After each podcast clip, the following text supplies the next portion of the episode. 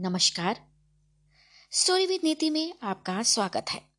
आइए सुनते हैं उपन्यास चंद्रकांता, संतति का अध्याय छठा, भाग पहला, मेरे साथ, यानी आपकी अपनी नीति के साथ। तो पिछले अध्याय में हमने सुना कि राजा दिग्विजय सिंह जो हैं, वो लालच बश आकर राजा वीरेंद्र सिंह और उनके साथियों को कैद करा लेते हैं और साथ ही उन्हें मारने की योजना भी बनाते हैं।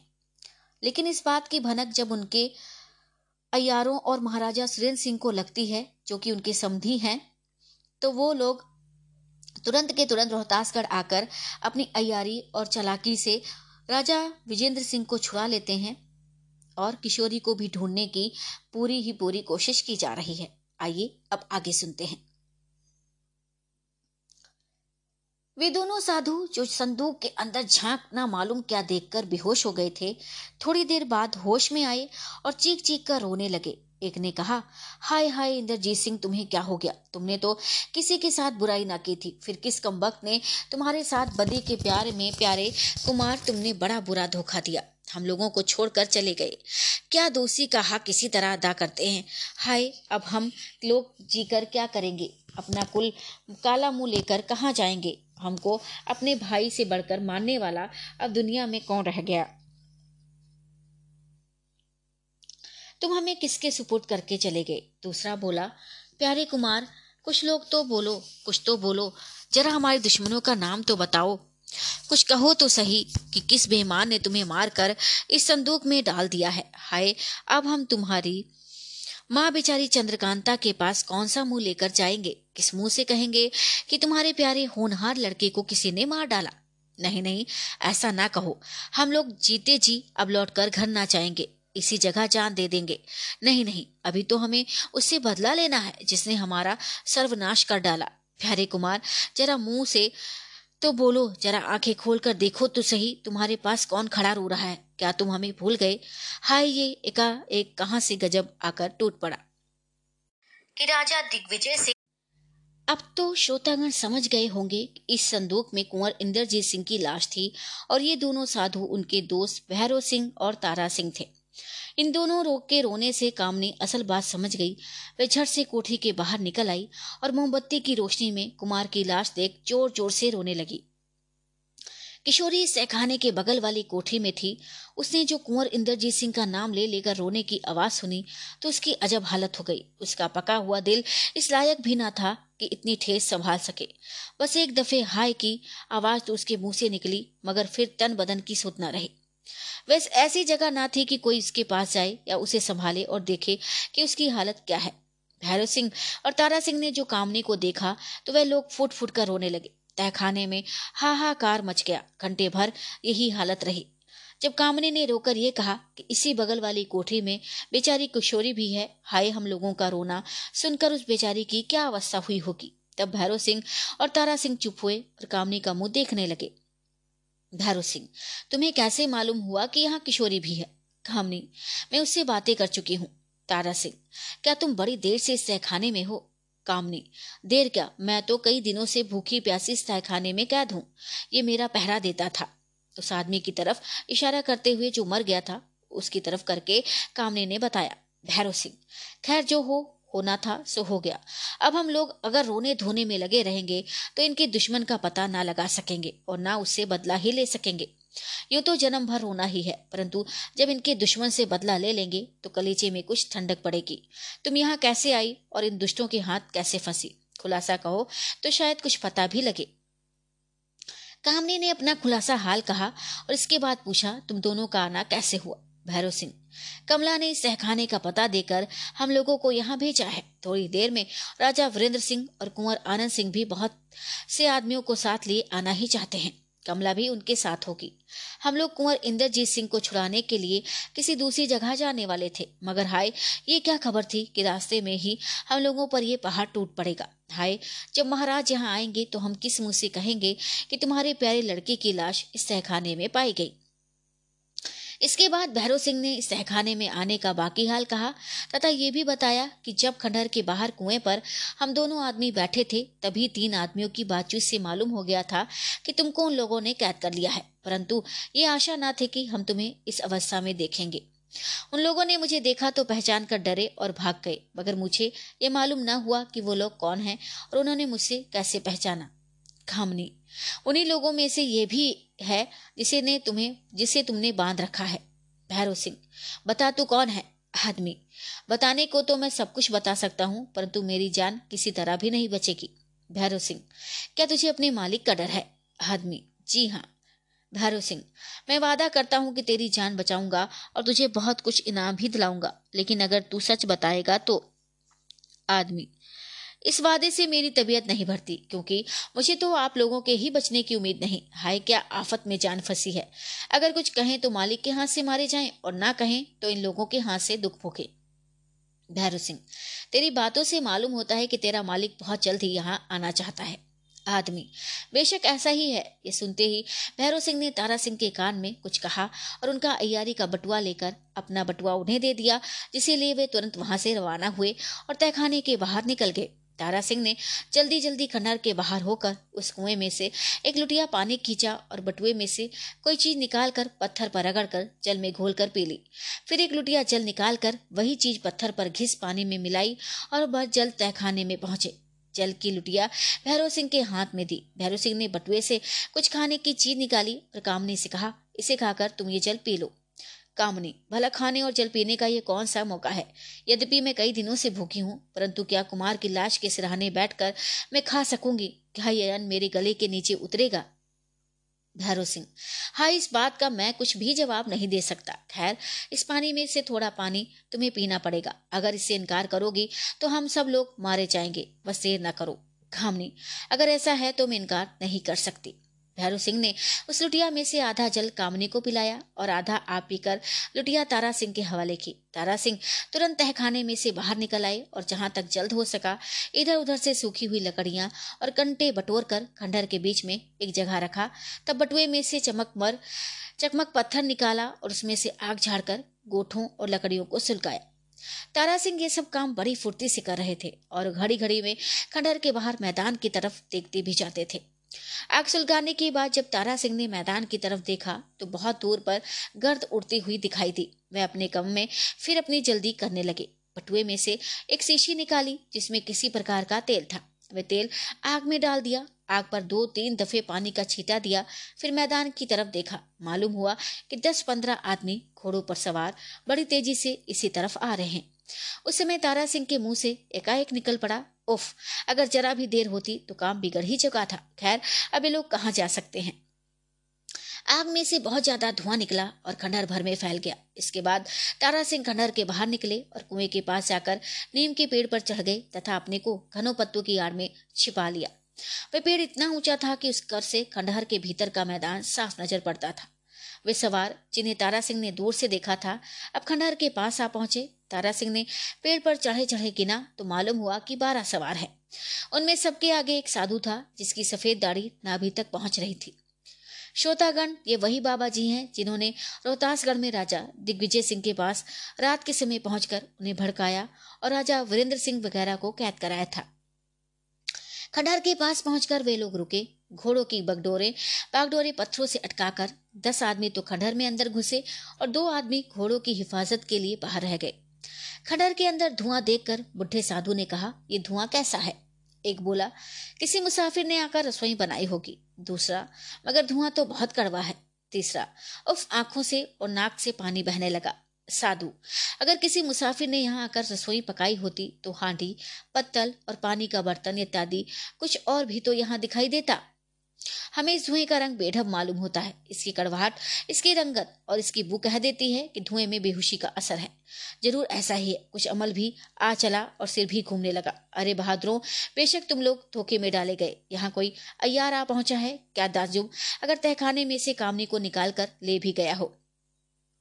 नीम के पेड़ पर बैठे हुए तारा सिंह उस साधु की सब बातें सुन रहे थे, क्योंकि वह नीम का पेड़ खंडहर के फाटक के पास ही था।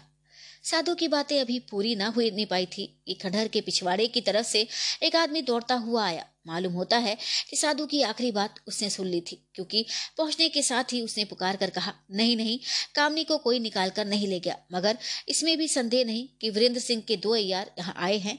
एक तहखाने के अंदर है, दूसरा इस नीम के पेड़ पर चढ़ा हुआ है। साधु। बस सब तो मार लिया। बेशक हम लोग आफत में फंस गए हैं, परंतु कामनी और इंद्रजीत जिन्हें तुम लोग तहखाने में पहुँचा चुके हो, अब बाहर नहीं जा सकते। ताजुब नहीं, किन अयारों ने इंद्रजीत सिंह को मुर्दा समझ लिया हो? देखो, मैं शहर, शाह दरवाजे को अभी ऐसा बंद करता हूँ कि फिर अयार का बाप भी तहखाने में नहीं जा सकेगा। इसके जवाब में उस आदमी ने कहा, जो अभी दौड़ता हुआ आया था, कहा कि हमारा एक आदमी भी तहखाने में ही है। साधु। खैर, अब तो उसका भी उसी तहखाने में घुटकर मर जाना बेहतर है। तारा सिंह ने उस आदमी को पहचान लिया, जो खंडहर के पिछवाड़े की तरफ़ से दौड़ता हुआ आया था, या उन्हीं दोनों आदमियों में से एक था, जो भैरव सिंह और तारा सिंह को कुएँ पर देख डर के मारे भाग गए थे। न मालूम कहाँ छिप रहा था, जो इस समय बाबा जी को देखकर बेधड़क आ पहुँचा। साधु ने धुएँ का ख्याल बिल्कुल ही न किया और खंडहर के अंदर जाकर न मालूम किस कोठरी में घुस गया। तारा सिंह को, कुंवर इंद्रजीत सिंह के मरने का जितना गम था, उसे श्रोतागण स्वयं समझ सकते हैं। परंतु उनको उस समय बड़ा ही आश्चर्य हुआ, जब साधु के मुँह से यह सुना कि ताजुब नहीं कि इंद्रजीत सिंह को मुर्दा समझ लिया हो, बल्कि यूँ कहना चाहिए कि इस बात ने तारा सिंह को खुश कर दिया। वे अपने दिल में सोचने लगे कि बेशक हम लोगों ने धोखा खाया। मगर ना मालूम उन्हें कैसी दवा खिलाई गई कि जिससे बिल्कुल मुर्दा ही बना दिया। यदि इस समय भैरव सिंह के पास पहुंचकर ये खुशखबरी सुनाई जाती तो क्या ही अच्छी बात थी। मगर कम वक्त साधु तो कहता है कि मैं शाह दरवाजे को ही बंद कर देता हूँ, जिसमें फिर कोई आदमी तहखाने में ना जा सके। यदि ऐसा हुआ तो बड़ी ही मुश्किल होगी। इंद्रजीत सिंह अगर जीते भी हैं तो मर जाएँगे। ना मालूम ये शाह दरवाज़ा कौन सा है और किस तरह खुलता और बंद होता है। वे लोग तो सुन ही चुके थे कि वीरेंद्र सिंह का एक अयार नीम के पेड़ पर चढ़ा हुआ है। बाबा जी शाह दरवाज़ा बंद करने चले गए, मगर तारा सिंह को इसकी कुछ भी चिंता नहीं थी, क्योंकि वे इस बात को बखूबी जानते थे कि बेहोशी का धुआँ जो इस खंडर में फैला हुआ है, अब इन लोगों को ज़्यादा देर तक ठहरने नहीं देगा। थोड़ी देर में बेहोशी आ जाएगी और फिर किसी योग्य नहीं रहेंगे। और आखिर वैसा ही हुआ। यद्यपि वे लोग ज़्यादा धुएँ में नहीं फंसे थे तो भी जो कुछ उन लोगों की आँखों और नाक की राह से पेट में चला गया था, वही लोगों को बेदम करने के लिए काफ़ी था। वे लोग कुएँ पर आ पहुँचे और चारों तरफ़ से उस नीम के पेड़ को घेर लिया। इस समय उन लोगों की अवस्था शराबियों की सी हो रही थी। उसी समय तारा सिंह ने पेड़ पर से चिल्लाकर कहा, ओहो, क्या अच्छे वक्त पर हमारा मालिक आ पहुँचा। अब ज़रूर इन कम्बकोतों की जान जाएगी। तारा सिंह की बात सुनते ही वे लोग ताजुब में आ गए और मैदान की तरफ़ देखने लगे। वास्तव में पूरब की तरफ़ गर्द उठ रही थी और मालूम होता था किसी राजा की सवारी इस तरफ़ आ रही है। उन लोगों के दिमाग पर अब बेहोशी का असर अच्छी तरह हो चुका था। वे लोग बैठ गए और फिर ज़मीन पर लेटकर दीन दुनिया से बेखबर हो गए।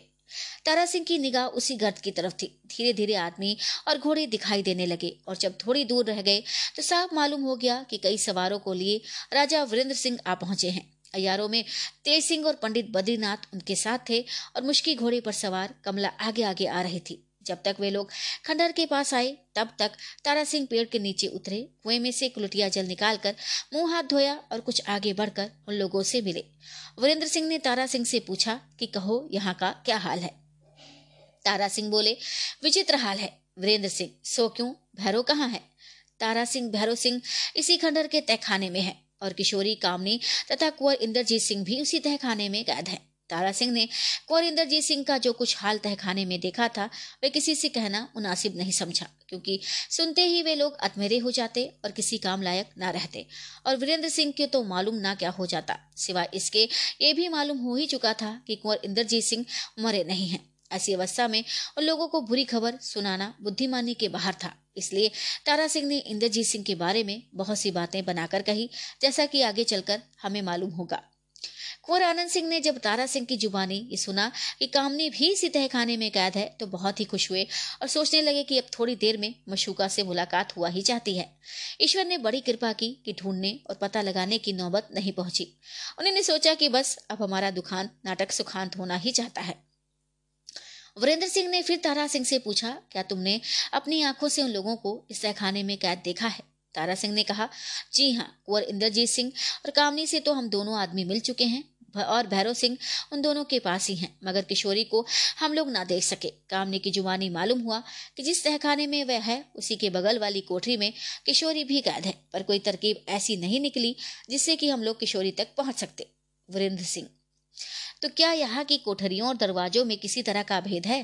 तारा सिंह, भेद क्या है? मुझे तो एक छोटा सा तिलिस्म ही मालूम होता है। वीरेंद्र सिंह, भला तुम और भैरव सिंह, इंद्रजीत सिंह के पास तक पहुँच गए तो उस तहखाने के बाहर क्यों ना ले आए? तारा सिंह। मुलाकात होने पर हम लोग उसी तहखाने में बैठकर बातें करने लगे। दुश्मन का एक आदमी उस तहखाने में कैदियों की निगरबानी निगहबानी कर रहा था। कैदी हथकड़ी और बेड़ी के सबब बेबस है जब हम दोनों ने उस आदमी को गिरफ़्तार किया और हाल जानने के लिए बहुत कुछ मारा पीटा, तब वह रहा पार आया। उसकी जुबानी मालूम हुआ कि हम लोगों का दुश्मन अर्थात उसका मालिक बहुत से आदमियों को साथ लेकर यहाँ आया ही चाहता है। तब भैरव सिंह ने मुझे कहा कि इस समय हम लोगों को इस तहखाने से बाहर निकलना मुनासिब नहीं है। कौन ठिकाना बाहर निकलकर दुश्मनों से मुलाकात आ जाए? वे लोग बहुत होंगे और हम लोग केवल तीन आदमी हैं। ताजुब नहीं कि तकलीफ़ उठानी पड़े। इससे यही बेहतर है कि तुम बाहर जाओ और जब दुश्मन गिरफ़्तार हो, जब दुश्मन लोग इस खंडर में आ जाएँ तो उन्हें इस तरह गिरफ़्तार करो। उन्हीं की आज्ञा पाकर मैं अकेला तहखाने के बाहर निकल आया और मैंने दुश्मनों को गिरफ़्तार भी कर लिया। तेज सिंह मालूम होता है कि वे लोग जो उस पेड़ के नीचे पड़े हैं और कुछ खंडहर के दरवाजे पर दिखाई देते हैं, सब तुम्हारी ही कारीगरी से बेहोश हुए हैं। उन्हें किस तरह बेहोश किया? तारा सिंह। खंडहर के अंदर आग सुलगाई और उसमें बेहोशी की दवा डाली। जब तक वे लोग आमे, तब तक धुआँ अच्छी तरह फैल गया। ऐसी कड़ी दवा से वे लोग क्यों बच सकते थे?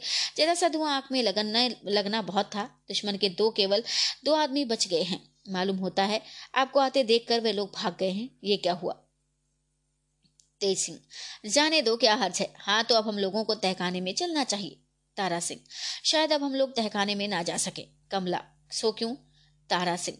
उन लोगों में एक साधु भी था, वह बड़ा ही चालाक और होशियार था। आँख में धुआँ लगते ही समझ गया कि इसमें बेहोशी का असर है। अब दम के दम में हम लोग बेहोश हो जाएँगे। उसी समय एक आदमी ने जो पहले हम लोगों को देखकर भाग गया था और छिपकर मेरी कार्रवाई देख रहा था। पहुंचकर उसे हम लोगों के आने की खबर दे दी और ये भी कह दिया कि अभी तक कामनी, किशोरी और इंद्रजीत सिंह तहखाने में हैं, बल्कि राजा वीरेंद्र सिंह का एक अयार भी तहखाने में है। ये सुनते ही वह कुछ खुश हुआ और बोला, अब हम लोग तो बेहोश हुआ ही चाहते हैं, धोखे में पड़ ही चुके हैं, मगर अब हम यहाँ के शहर दरवाजे को बंद कर देते हैं, फिर किसी की मजाल नहीं कि तहखाने में जा सके और लोगों को निकाल सके जो तहखाने के अंदर अभी तक बैठे हुए हैं। इस बात को सुनकर उस जासूस ने कहा कि हम लोगों का एक आदमी भी उसी तहखाने में है। साधु ने जवाब दिया कि अब उसका भी उसी में घुटकर मर जाना बेहतर होगा। फिर ना मालूम क्या हुआ और उस साधु ने क्या किया अथवा शाह दरवाज़ा कौन है और किस तरह खुलता है या बंद होता है। तारा सिंह की इस बात ने सभी को तरदुद में डाल दिया और थोड़ी देर तक वे लोग सोच विचार में पड़े रहे। इसके बाद कमला ने कहा, पहले खंडर में चलकर तहखाने का दरवाज़ा खोलना चाहिए। देखें खुलता है कि नहीं। अगर खुल गया तो सोच विचार की ज़रूरत नहीं। यदि ना खुल सका तो देखा जाएगा। इस बात को सभी ने पसंद किया और राजा वीरेंद्र सिंह ने कमला को आगे चलने और तहखाने का दरवाज़ा खोलने के लिए कहा। खंडहर में इस समय धुआँ कुछ भी ना था। सब साफ़ हो चुका था। कमला के सभी को साथ लिए हुए उस दलान में पहुँची, जहाँ से तहखाने में जाने का रास्ता था। मोमबत्ती जलाकर हाथ में ली और बगल वाली कोठरी में जाकर मोमबत्ती तारा सिंह के हाथ में दी। इस कोठरी में एक अलमारी थी, जिसके पल्लों में दो मुट्ठे लगे हुए थे। इन्हीं मुट्ठों के घुमाने से दरवाज़ा खुल जाता था और फिर एक कोठरी में पहुँच जाने से तहखाने में उतरने के लिए सीढ़ियाँ मिलती थी। इस समय कमला ने इन्हीं दोनों मुठ्ठों को कई बार घुमाया, वे तो घूम गए, मगर दरवाज़ा नहीं खुला। इसके बाद तारा सिंह ने और फिर तेज सिंह ने भी उद्योग किया, मगर कोई काम न चला। तब तो सभी का जी बेचैन हो गया और विश्वास हो गया कि उस बेईमान साधु ने जो कुछ कहा, सो किया। इस खंडर में कोई शाह दरवाज़ा ज़रूर है, जिसे साधु ने बंद कर दिया है, और जिसके सबब से यह दरवाज़ा अब नहीं खुलता। सब लोग उस कोठरी से बाहर निकले और उस साधु को ढूँढने लगे। खंडर में और नीम के पेड़ के नीचे आठ आदमी बेहोश पड़े हुए थे, जो सब इकट्ठे किए गए। दो आदमी जो घोड़ों की हिफाजत करने के लिए रह गए थे और बेहोश नहीं हुए थे, वे तो ना मालूम कहाँ भाग ही गए थे। अब साधु रह गए, सो उनके शरीर का कहीं पता न लगा। चारों तरफ़ खोज होने लगी। राजा वीरेंद्र सिंह, तेज सिंह और तारा सिंह को साथ लिए हुए कमला उस कोठरी में पहुँची, जिसमें दीवार के साथ लगी हुई पत्थर की मूर्त थी, जिसमें एक दफे रात के समय कामनी जा चुकी थी और जिसका हाल ऊपर किसी बयान में हम सुना चुके हैं। इसी कोठरी में पत्थर की मूर्त के पास ही साधु महाशय बेहोश पड़े हुए थे। तेज सिंह, मालूम होता है कि शाह दरवाजे से इस मूर्त का कोई संबंध है। वीरेंद्र सिंह। शायद ऐसा ही हो, क्योंकि मुझे खंडहर तिलस्मी मालूम होता है। हाय बेचारा लड़का, इस समय कैसी मुसीबत में पड़ा है। अब दरवाज़ा खुलने की तरकीब किससे पूछी जाए और उसका पैसे कैसे पता लगा? मेरी राय तो ये है कि इस खंडहर में जो कुछ मिट्टी चूना पड़ा है, सब बाहर फिकवा कर जगह साफ़ करा दी जाए और दीवार तक ज़मीन भी खोदी जाए। तेज सिंह, मेरी भी यही राय है। तारा सिंह, ज़मीन और दीवार खुदने से ज़रूर काम चल जाएगा। तहखाने की दीवार खोद कर हम लोग अपना रास्ता निकाल ही लेंगे, बल्कि और भी बहुत सी बातों का पता लग जाएगा। वीरेंद्र सिंह, बहुत खूब। राजा वीरेंद्र सिंह के साथ साथ सौ आदमी आए हुए थे। वे सब के सब काम में लग गए। बेहोश दुश्मनों के हाथ पैर बाँध दिए गए और उन्हें उठाकर एक दलान में रख देने के साथ सब लोग खंडहर की मिट्टी उठा उठाकर बाहर फेंकने लगे। जल्दी के मारे मालिकों ने भी काम में हाथ लगाया। रात हो गई। कई मशाल भी जलाई गई। मिट्टी की सफ़ाई बराबर जारी रही। मगर तारा सिंह का विचित्र हाल था, उन्हें घड़ी घड़ी रुलाई आती थी और उसे भी बड़ी मुश्किल से रोकते थे। यद्यपि तारा सिंह ने कुंवर इंद्रजीत सिंह का हाल बहुत कुछ छूट सच मिलाकर राजा वीरेंद्र सिंह से कहा था, मगर वे बखूबी जानते थे कि इंद्रजीत सिंह की अवस्था अच्छी नहीं है। उनकी लाश तो अपनी आँखों से देख ही चुके थे। परंतु साधु की बातों ने उनकी कुछ तसल्ली कर दी थी। वे समझ गए थे कि इंद्रजीत सिंह मरे नहीं, बल्कि बेहोश हैं। मगर अफसोस तो ये है कि ये बात केवल तारा सिंह को ही मालूम है। भैरव सिंह को भी यदि इस बात की खबर होती तो तहखाने में बैठे बैठे कुमार को होश में लाने का कुछ उद्योग ज़रूर करते। कहीं ऐसा ना हो कि बेहोशी में ही कुमार की जान निकल जाए, ऐसी कड़ी बेहोशी का नतीजा अच्छा नहीं होता। इसके अतिरिक्त कई दिनों से कुमार बेहोशी की अवस्था में पड़े हैं। बेहोशी भी ऐसी कि जिसने बिल्कुल ही मुर्दा बना दिया, क्या जाने, जीते भी हैं, वास्तव में मर गए हैं। ऐसी ऐसी बातों के विचार से तारा सिंह बहुत ही बेचैन थे, मगर अपने दिल का हाल किसी से कहते नहीं थे। यहाँ से थोड़ी दूर पर एक गाँव था, कई आदमी दौड़ गए और कुदाल, फावड़ा इत्यादि ज़मीन खोदने का सामान वहाँ से ले आए और बहुत से मजदूरों को साथ ले आते आए। रात भर काम लगा रहा और सवेरा होते होते खंडहर साफ़ हो गया। अब उस दलान की खुदाई शुरू हुई, जिसके बगल वाली कोठरी के अंदर से तहखाने में जाने का रास्ता था। हाथ भर तक ज़मीन खुदने के बाद लोहे की सतह निकल आई, जिसमें छेद होना भी मुश्किल था। ये देखकर वीरेंद्र सिंह को भी बहुत रंज हुआ और उन्होंने खंडर के बीच की ज़मीन, अर्थात चौक को खोदने का हुक्म दिया। दूसरे दिन चौक की खुदाई से छुट्टी मिली। खुद जाने पर वहाँ एक छोटी सी खूबसूरत बावली निकली, जिसके चारों तरफ़ छोटी छोटी संगमरमर की सीढ़ियाँ थी। ये बावली दस गज से ज़्यादा गहरी ना थी और इसके बीच नीचे की सतह तीन गज चौड़ी और इतनी ही लंबी होगी। दोपहर दिन चढ़ते चढ़ते उस बावली की मिट्टी निकाल ली गई और नीचे की सतह में पीतल की एक मूर्त दिखाई पड़ी। मूर्त बहुत बड़ी तो ना थी, एक हिरन का शेर ने शिकार किया था। हिरन की गर्दन का आधा हिस्सा शेर के मुँह में था। मूर्त बहुत ही खूबसूरत और कीमती थी, मगर मिट्टी के अंदर बहुत दिनों तक दबे रहने से मैली और खराब हो चुकी थी। वीरेंद्र सिंह ने उसे अच्छी तरह झाड़ पहुँच कर साफ़ करने का हुक्म दिया। वीरेंद्र सिंह ने तेज सिंह से कहा, इस खुदाई में समय भी नष्ट हुआ और कुछ काम भी न निकला। तेज सिंह, मैं इस मुहूर्त पर अच्छी तरह गौर कर रहा हूँ। मुझे आशा है कि कोई अनूठी बात ज़रूर दिखाई पड़ेगी। वीरेंद्र सिंह। देखो देखो, शेर की आँखें इस तरफ़ घूम रही हैं, जैसे वह इधर उधर देख रहा है। आनंद सिंह हाँ ठीक तो है। इसी समय एक आदमी दौड़ता हुआ आया और हाथ जोड़कर बोला, महाराज, चारों तरफ़ से दुश्मन की फौज ने आकर हम लोगों को घेर लिया है। दो हज़ार सवारों के साथ शिवदत्त आ पहुँचा। जरा मैदान की तरफ़ तो देखिए। नामालूम शिवदत्त इतने दिनों तक कहाँ छिपा हुआ था और वह क्या कर रहा था? इस समय 2000 फौज के साथ उसका एकाक पहुँचना और चारों तरफ़ से खंडर को घेर लेना बड़ा ही दुखदायी हुआ, क्योंकि वीरेंद्र सिंह के पास इस समय केवल सौ सिपाही थे। सूर्य अस्त हो चुका था, चारों तरफ़ से अंधेरी घिरी चली आती थी। फौज सहित राजा शिवदत्त जब तक खंडर के पास पहुँचे, तब तक रात हो गई। राजा शिवदत्त को तो ये मालूम ही हो चुका था कि केवल सौ सिपाहियों के साथ राजा वीरेंद्र सिंह, कुंवर आनंद सिंह और उनके अय्यार लोग इसी खंडर में हैं। परंतु राजा वीरेंद्र सिंह कुमार और उनके अयारों की वीरता और साहस को भी वह अच्छी तरह जानते थे। इसलिए रात के समय खंडर के अंदर डेढ़ दो सौ सिपाहियों से ज़्यादा नहीं जा सकते थे, क्योंकि उसके अंदर ज़्यादा ज़मीन भी न थी और वीरेंद्र सिंह तथा उनके साथी इतने आदमियों को कुछ भी ना समझते थे। इसलिए शिद्दत ने सोचा कि रात भर इस खंडहर को घेर कर चुपचाप पड़े रहना ही उत्तम होगा। वास्तव में शिवदत्त का विचार बहुत ठीक था और उसने ऐसा ही किया। राजा वीरेंद्र सिंह को भी रात भर सोचने, विचारने की मोहलत मिली और उन्होंने कई सिपाहियों को फाटक पर मुस्तैद कर दिया और उसके बाद अपने बचाव का ढंग सोचने लगे।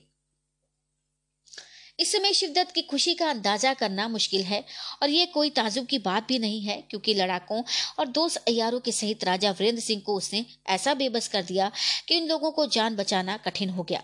शिवदत्त के आदमियों ने उसे चारों तरफ़ से घेर लिया और उसे निश्चय हो गया कि अब हम पुनः चुनार की गद्दी पाएँगे और इसके साथ ही नौगढ़, विजयगढ़ गयाजी और रोहतासगढ़ की हुकूमत भी बिना परिश्रम के हाथ लगेगी।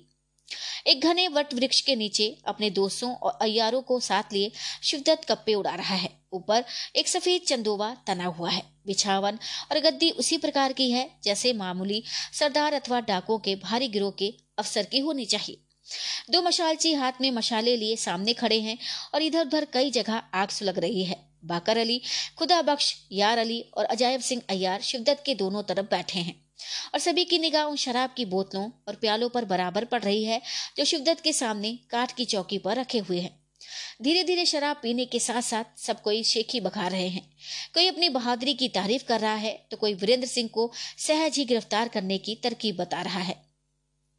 शिवदत्त ने सिर उठाया और बाकर अली अयार की तरफ़ देखकर कुछ कहना चाहा, परंतु उसी समय उसकी निगाह सामने मैदान की तरफ़ जा पड़ी और वह चौंक उठा।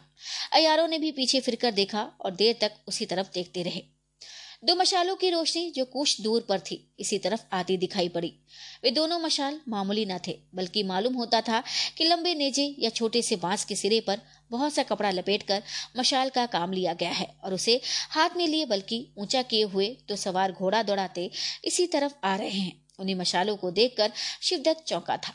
बाकर अली अय्यार पेड़ के ऊपर चढ़ गया और थोड़ी देर में नीचे उतरकर बोला, मशाल लेकर केवल दो सवार ही नहीं, बल्कि और भी कई सवार उनके साथ मालूम होते हैं थोड़ी देर में शिवदत्त के कई आदमी उन सवारों को अपने साथ लिए हुए वहीं आ पहुँचे, जहाँ शिवदत्त बैठा हुआ था। उन सवारों में से एक ने घोड़े पर से उतरने में शीघ्रता की शिवदत्त ने पहचान लिया कि उसका लड़का भीमसेन है। भीमसेन दौड़कर शिवदत्त के कदमों पर गिर पड़ा। शिवदत्त ने प्रेम के साथ उठाकर गले लगा लिया।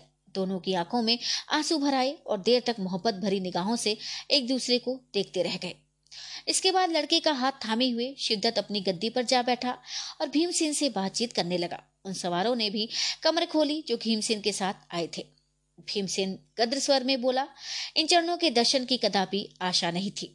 शिवदत्त ठीक है, केवल मेरी ही भूल ने ये सब किया, परंतु आज मुझ पर ईश्वर की दया हुई है, जिसका सबूत इससे बढ़कर और क्या हो सकता है कि वीरेंद्र सिंह को मैंने फांस लिया और मेरा प्यारा लड़का भी मुझसे आ मिला। हाँ ये कहो, तुम्हें छुट्टी कैसे मिली? भीम से। अपने साथियों में से एक की तरफ़ इशारा करके बोले, केवल इनकी बदौलत मेरी जान बची है। भीमसेन ने उस आदमी को, जिसकी तरफ़ इशारा किया था, अपने पास बुलाया और बैठने का इशारा किया। वह अदब के साथ सलाम करने के बाद बैठ गया। उसकी उम्र लगभग चालीस वर्ष के होगी। शरीर दुबला और कमज़ोर था। रंग यद्यपि गोरा और आँखें बड़ी थी, परंतु चेहरे से उदासी और लाचारी पाई जाती थी। और यह भी मालूम होता था कि कमज़ोर होने पर भी क्रोध ने उसे अपना सेवक बना रखा है।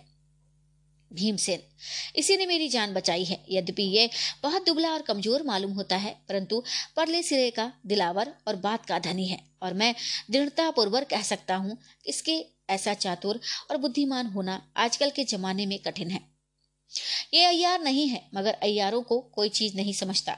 ये रोहतासगढ़ का रहने वाला है। वीरेंद्र सिंह के कारिंदों के हाथ से दुखी होकर भागा और इसने कसम खा ली कि जब तक वीरेंद्र सिंह और उनके खानदान का नाम निशान ना मिटा लूँगा, अन्न नहीं खाऊँगा, केवल कंदमूल खाकर जान बचाऊँगा। इसमें कोई संदेह नहीं है कि ये जो जो कुछ चाहे कर सकता है। रोहतासगढ़ के तहखाने और स्कंदर का भेद भी ये बखूबी जानता है, जिसमें वीरेंद्र सिंह वगैरह, लाचार और आपके सिपाहियों से घिरे पड़े हैं। इसने मुझे जिस इलाके से निकाला, उसका हाल इस समय कहकर समय नष्ट करना उचित नहीं जान पड़ता, क्योंकि आज ही इस थोड़ी सी बची हुई रात में इसकी मदद से एक भारी काम निकालने की उम्मीद है। अब आप स्वयं इससे बातचीत कर लें। भीमसेन की बात, जो उस आदमी की तारीफ़ से भरी हुई थी, सुनकर शिवदत्त खुशी के मारे फूल उठा और उससे स्वयं बातचीत करने लगा। शिवदत्त, सबके पहले मैं आपका नाम सुनना चाहता हूँ। रूहा, मुझे लोग बाके सिंह कहकर पुकारते थे, परंतु अब कुछ दिनों के लिए मैंने अपना नाम बदल लिया है। आप मुझे रूहा कहकर पुकारा कीजिए, जिससे किसी को मेरा असल नाम मालूम ना हो। शिवदत्त, जैसा आपने कहा वैसा ही होगा। इस समय तो हमने वीरेंद्र सिंह को अच्छी तरह से खेल लिया है। उनके साथ सिपाही भी बहुत कम हैं, जिन्हें हम लोग सहज ही गिरफ़्तार कर लेंगे आपका प्रण भी अब पूरा होना ही चाहता है। रूहा, इस बंदोबस्त से आप वीरेंद्र सिंह का कुछ भी नहीं कर सकते। शिवदत्त, सो क्यों? रूहा कि आप इस बात को नहीं जानते कि इस खंडर की दीवार बड़ी मज़बूत है? शिवदत्त, बेशक मज़बूत है, मगर इससे क्या हो सकता है? रूहा, क्या इस खंडहर के भीतर घुसकर आप उनका मुकाबला कर सकेंगे? शिवदत्त, क्यों नहीं? रूहा। कभी भी नहीं, इसके अंदर सौ आदमियों में से ज़्यादा की जाने की जगह नहीं है और इतने आदमियों को वीरेंद्र सिंह के साथी सहज ही में काट डालेंगे। शिवदत्त। हमारे आदमी दीवारों पर चढ़कर हमला करेंगे और सबसे भारी बात यह है कि वे लोग दो ही तीन दिन में भूख प्यास से तंग होकर लाचार बाहर निकलेंगे। उस समय उनको मार लेना कोई बड़ी बात नहीं है, रूहा। सो भी नहीं हो सकता क्योंकि ये खंडहर एक छोटा सा तिलिस्म है, जिसका रोहतास करके तहखाने वाले तिलिस्म से संबंध है। इसके अंदर घुसना और दीवारों पर चढ़ना खेल नहीं है। वीरेंद्र सिंह और उनके लड़कों को इस खंडहर का बहुत कुछ भेद मालूम है और आप कुछ भी नहीं कर जानते। इसी से समझ लीजिए कि आप में और उनमें क्या फ़र्क है। इसके अतिरिक्त इस खंडहर में बहुत से तहखाने और सुरंगे भी हैं, जिसमें वे लोग बहुत फ़ायदा उठा सकते हैं। शिवदत्त आप बड़े बुद्धिमान हैं और इस खंडहर का हाल अच्छी तरह जानते हैं। अब मैं अपना बिल्कुल काम आप ही की राय पर छोड़ता हूँ। जो आप कहेंगे, मैं वही करूँगा। अब आप ही कहिए क्या किया जाए रूहा। अच्छा मैं आपकी मदद करूँगा और राय दूँगा। पहले आप बतावें कि क्या वीरेंद्र सिंह के यहाँ आने का सबब आप जानते हैं या नहीं? शिवदत्त। नहीं, रूहा। इसका असल हाल मुझे मालूम हो चुका है। उस आदमी का कहना बहुत ठीक है। भीमसेन, बेशक ऐसा ही है, वह आपका शागिर्द होकर आपसे झूठ कभी नहीं बोलेगा। शिवदत्त, क्या बात है? रूहा, हम लोग यहाँ आ रहे थे तो रास्ते में मेरा एक चेला मिला था, जिसकी जुबानी वीरेंद्र सिंह के यहाँ आने का सबब हम लोगों को मालूम हो गया है। रूहा इस खंडर के तहखाने में कुंवर इंद्रजीत सिंह ना मालूम कैसे फंसे और जो किसी तरह निकल नहीं सकते। उन्हीं को छुड़ाने के लिए लोग आए हैं। मैं खंडर के हर एक तहखाने और उसके रास्ते को जानता हूँ। अगर चाहूँ तो कुंवर इंद्रजीत सिंह को सहज ही निकाल लाऊं। शिवदत्त, ओहो, यदि ऐसा हो तो क्या बात है। परंतु आपको इस खंडर में कोई जाने क्यों देगा? और बिना खंडर में गए आप तहखाने के अंदर पहुँच ही नहीं सकते। रूहा। नहीं नहीं खंडर में जाने की कोई ज़रूरत नहीं है। मैं बाहर ही बाहर अपना काम कर सकता हूँ, शिवदत्त। तो फिर ऐसे काम में क्यों जल्दी ना की जाए, रूहा? मेरी राय है कि आप या आपके लड़के भीमसेन 500 बहादुरों को साथ लेकर मेरे साथ चले। यहाँ से लगभग दो कोस जाने के बाद एक छोटा सा टूटा फूटा मकान मिलेगा। पहले उसे घेर लेना चाहिए। शिवदत्त। उसके घेरने से क्या फ़ायदा होगा? रूहा। इस खंडर में से एक सुरंग गई है, जो उसी मकान में निकली है। ताजुब नहीं है कि वीरेंद्र सिंह वगैरह उस राह से भाग जाएँ, इसलिए उस पर कब्जा करना पहले बहुत ही ज़रूरी है। शिवदत्त, वह क्या रूहा। उसी मकान में से एक दूसरी सुरंग उस तहखाने में गई है, जिसमें कुंवर इंद्रजीत सिंह है। यद्यपि उस सुरंग की राह से इस तहखाने तक पहुँचते पहुँचते पाँच दरवाजे लोहे के मिलते हैं, जिनको खोलना बहुत ही कठिन है, परंतु खोलने की तरकीब मुझे मालूम है। वहाँ पहुंचकर मैं और भी कई काम करूँगा, शिवदत्त। तब तो सबके पहले हमें वहाँ ही पहुँचना चाहिए, रूहा। बेशक ऐसा ही होना चाहिए, पाँच सौ सिपाही लेकर आप मेरे साथ चलिए या भीमसेन चले, फिर देखिए मैं क्या करता हूँ। शिवदत्त। अब भीमसेन को तकलीफ़ देना तो मैं पसंद नहीं करता। रूहा, ये बहुत थक गए हैं और कैद की मुसीबत उठाकर कमज़ोर भी हो गए हैं। यहाँ का इंतज़ाम इन्हें सुपुर्द कीजिए और आप मेरे साथ चलिए। इसके कुछ ही देर बाद शिवदत्त 500 फौज को लेकर रूहा के साथ उत्तर की तरफ़ रवाना हुआ। इस समय पहर भर रात बाकी थी। चाँद ने भी अपना चेहरा छिपा लिया था, मगर नरम दिल तारे टपटबाई हुई आँखों से दुष्ट शिवदत्त और उसके साथियों की तरफ़ देख देख अफसोस कर रहे थे। ये 500 लड़ाके घोड़ों पर सवार थे। रूहा और शिवदत्त अरबी घोड़ों पर सवार सबके आगे आगे जा रहे थे। रोहा केवल एक तलवार कमर से लगाए हुए था, मगर शिवदत्त पूरे ठाठ से था। कमरे में कटार और तलवार तथा हाथ में नेजा लिए हुए बड़ी खुशी से घुल घुल कर बातें करता जाता था। सड़क पथरीली और ऊँची नीची थी, इसलिए ये लोग पूरी तेज़ी के साथ नहीं जा सकते थे। जिस पर भी घंटे भर चलने के बाद एक छोटे से टूटे फूटे मकान की दीवार पर रूहा की नज़र पड़ी और उसने हाथ का इशारा करके शिवदत्त से कहा, बस, अब हम लोग ठिकाने पर आ पहुँचे। यही मकान है। शिवदत्त के साथी सवारों ने उस मकान को चारों तरफ़ से घेर लिया।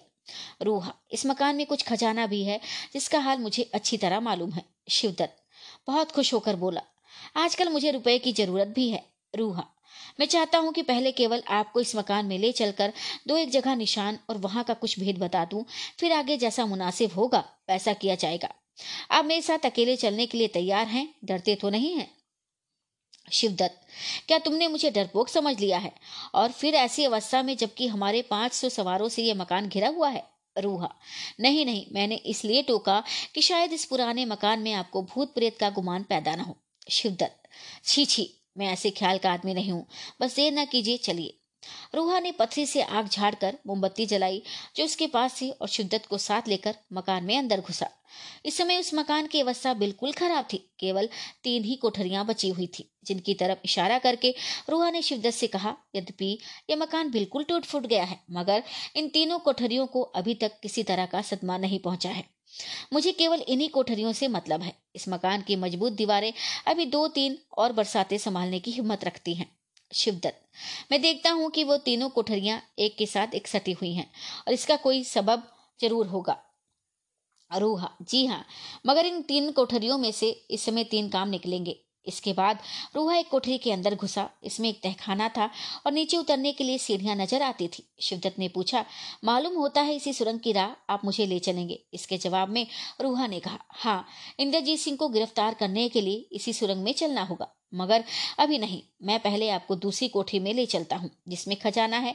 मेरी तो यही राय है कि पहले खजाना निकाल लेना चाहिए। आपकी क्या राय है? शिवदत्त खुश होकर बोला हाँ हाँ पहले खजाना अपने कब्जे में लेना चाहिए कहिए तो कुछ आदमियों को अंदर बुलाऊं, रूहा। अभी नहीं, पहले आप स्वयं चलकर उस खजाने को देख लीजिए। शिवदत्त अच्छा चलिए। अभी दोनों दूसरी कोठी में जा पहुँचे। इसमें भी एक वैसा ही तहखाना नज़र आया, जिसमें उतरने के लिए सीढ़ियाँ मौजूद थी। शिवदत्त को साथ लिए हुए रूहा उस तहखाने में उतर गया। ये एक ऐसी जगह थी कि यदि सौ आदमी एक साथ मिलकर चिल्लाएँ तो भी मकान के बाहर आवाज़ ना जाए। शिवदत्त को उम्मीद थी कि अब रुपए और अशरफियों से भरे हुए देख दिखाई देंगे, मगर उसके बदले यहाँ दस सिपाही ढाल तलवार लिए, मुँह पर नकाब डाले दिखाई पड़े, और साथ ही इसके एक सुरंग भी नज़र पड़ी, जो मालूम होता था कि अभी खोदकर तैयार की गई है। शिवदत्त एकदम काँप उठा, उसे निश्चय हो गया कि रूहा ने मेरे साथ दगा की, और ये लोग मुझे मारकर इसी गहरे में, गढ़े में दबा देंगे। उसने एक लाचारी की निगाह रूहा पर डाली और कुछ कहना चाहा, मगर खौफ ने उसका गला ऐसा दबा दिया कि एक शब्द भी मुँह से ना निकल सका। उन दसों ने शिवदत्त को गिरफ़्तार कर लिया और मुश्किल बाँध ली। रूहा ने कहा, बस अब आप चुपचाप इन लोगों के साथ इस सुरंग में चले चलिए, नहीं तो इसी जगह आपका सिर काट लिया जाएगा। इस समय शिवदत्त रूहा और उसके साथियों का हुक्म मानने के सिवाय और कुछ भी ना कर सकता था। सुरंग में उतरने के बाद लगभग आधा कोस के चलना पड़ा। इसके बाद सब लोग बाहर निकले और शिवदत्त ने अपने को एक सुनसान मैदान में पाया। यहाँ पर कई साइसों की हिफाजत में बारह घोड़े कसे कसाए तैयार थे। एक पर शिवदत्त को सवार कराया गया। नीचे से उसके दोनों पैर बाँध दिए गए। बाकी पर रोहा और वे दसों नकाब सवार हुए और शिवदत्त को लेकर एक तरफ़ को चलते हुए कुंवर इंद्रजीत सिंह पर आफत आने से वीरेंद्र सिंह दुखी होकर उनको छुड़ाने का उद्योग कर ही रहे थे, परंतु बीच में शिवदत्त का आना बड़ा ही दुखदायी हुआ। ऐसे समय में जबकि ये अपनी फौज से बहुत ही दूर पड़े हैं, सौ दो सौ आदमियों को लेकर शिवदत्त की दो हज़ार फौज से मुकाबला करना बहुत ही कठिन मालूम पड़ता था। साथ ही इसके ये सोचकर कि जब शिवदत्त यहाँ है कुंवर इंद्रजीत सिंह के छुड़ाने की कार्रवाई किसी तरह नहीं हो सकती। वे और भी उदास हो रहे थे। यदि उन्हें कुंवर इंद्रजीत सिंह का ख्याल न होता तो शिवदत्त का आना उन्हें न करता और वे लड़ने से बाज न आते। मगर इस समय राजा वीरेंद्र सिंह बड़ी फ़िक्र में पड़ गए और सोचने लगे कि क्या करना चाहिए। सबसे ज़्यादा फ़िक्र तारा सिंह को थी, क्योंकि वह कुंवर इंद्रजीत सिंह का मृत शरीर अपनी आँखों से देख चुका था। राजा वीरेंद्र सिंह और उनके साथी लोग तो अपनी फ़िक्र में लगे ही हुए थे और खंडर के दरवाजे पर तथा दीवारों पर से लड़ने का इंतज़ाम कर रहे थे। परंतु तारा सिंह उस छोटी सी बावली के किनारे, जो अभी ज़मीन खोदने से निकली थी, बैठा, अपने ख्याल में ऐसा डूबा था कि उसे दीन दुनिया की खबर ना थी। वह नहीं जानता था कि हमारे संगी साथी इस समय क्या कर रहे हैं। आधी रात से ज़्यादा जा चुकी थी, मगर वह अपने ध्यान में डूबा हुआ था। कि राजा वीरेंद्र सिंह ने भी ये सोचकर कि शायद वह इसी बावली के विषय में कुछ सोच रहा है। तारा सिंह को कुछ न टोका और न कोई काम उसके सुपुर्द किया। हम ऊपर सुना आए हैं कि इस बावली में से कुछ मिट्टी निकल जाने पर बावली के बीचों बीच में पीतल की मूर्त दिखाई पड़ी। उस मूर्त का भाव ये था कि एक हिरन का शेर ने शिकार किया है और हिरन की गर्दन का आधा भाग शेर के मुँह में है। मूर्त बहुत ही खूबसूरत बनी हुई थी। जिस समय का हाल हम सुना रहे हैं, अर्थात आधी रात गुजर जाने के बाद एकाएक उस मूर्त में एक प्रकार की चमक पैदा हुई और धीरे धीरे वे चमक यहाँ तक बढ़ी कि तमाम बावली, बल्कि तमाम खंडर में उजाला हो गया, जिसे देख के सबके सब घबरा गए। वीरेंद्र सिंह, तेज सिंह और कमला, ये तीनों आदमी फुर्ती के साथ उस जगह पहुँचे जहाँ तारा सिंह बैठा हुआ ताजुब में आकर उस मुहूर्त को देख रहा था। घंटा भर बीतते बीतते मालूम हुआ कि वह मूरत हिल रही है। उस समय शेर की दोनों आँखें ऐसी चमक रही थी कि निगाह नहीं ठहरती। मूरत को हिलते देख सभी को बड़ा ताजुब हुआ और निश्चय हो गया कि अब तिलिस्म की कोई ना कोई कार्रवाई हम लोग ज़रूर देखेंगे। एकाएक मूर्त बड़े ज़ोर से हिली और तब एक भारी आवाज़ के साथ ज़मीन के अंदर धस गई। खंडहर में चारों तरफ़ अंधेरा हो गया। कायदे की बात है कि आँखों के सामने जब थोड़ी देर तक कोई तेज रोशनी रहे और वह एकाएक गायब हो जाए या बुझा दी जाए तो आँखों में मामूली से ज़्यादा अंधेरा छा जाता है। वही हालत इस समय खंडहर वालों की हुई। थोड़ी देर तक उन लोगों को कुछ भी नहीं सूझता था। आधी घड़ी गुजर जाने के बाद वे गढ़ा दिखाई देने लगा, जिसके अंदर मूरत धंस गई थी। अब उस गढ़े के अंदर भी एक प्रकार की चमक मालूम होने लगी और देखते देखते हाथ में चमकता हुआ नेजा लिए वही राक्षसी उस गढ़े में से बाहर निकली, जिसका ज़िक्र ऊपर कई दफे किया जा चुका है।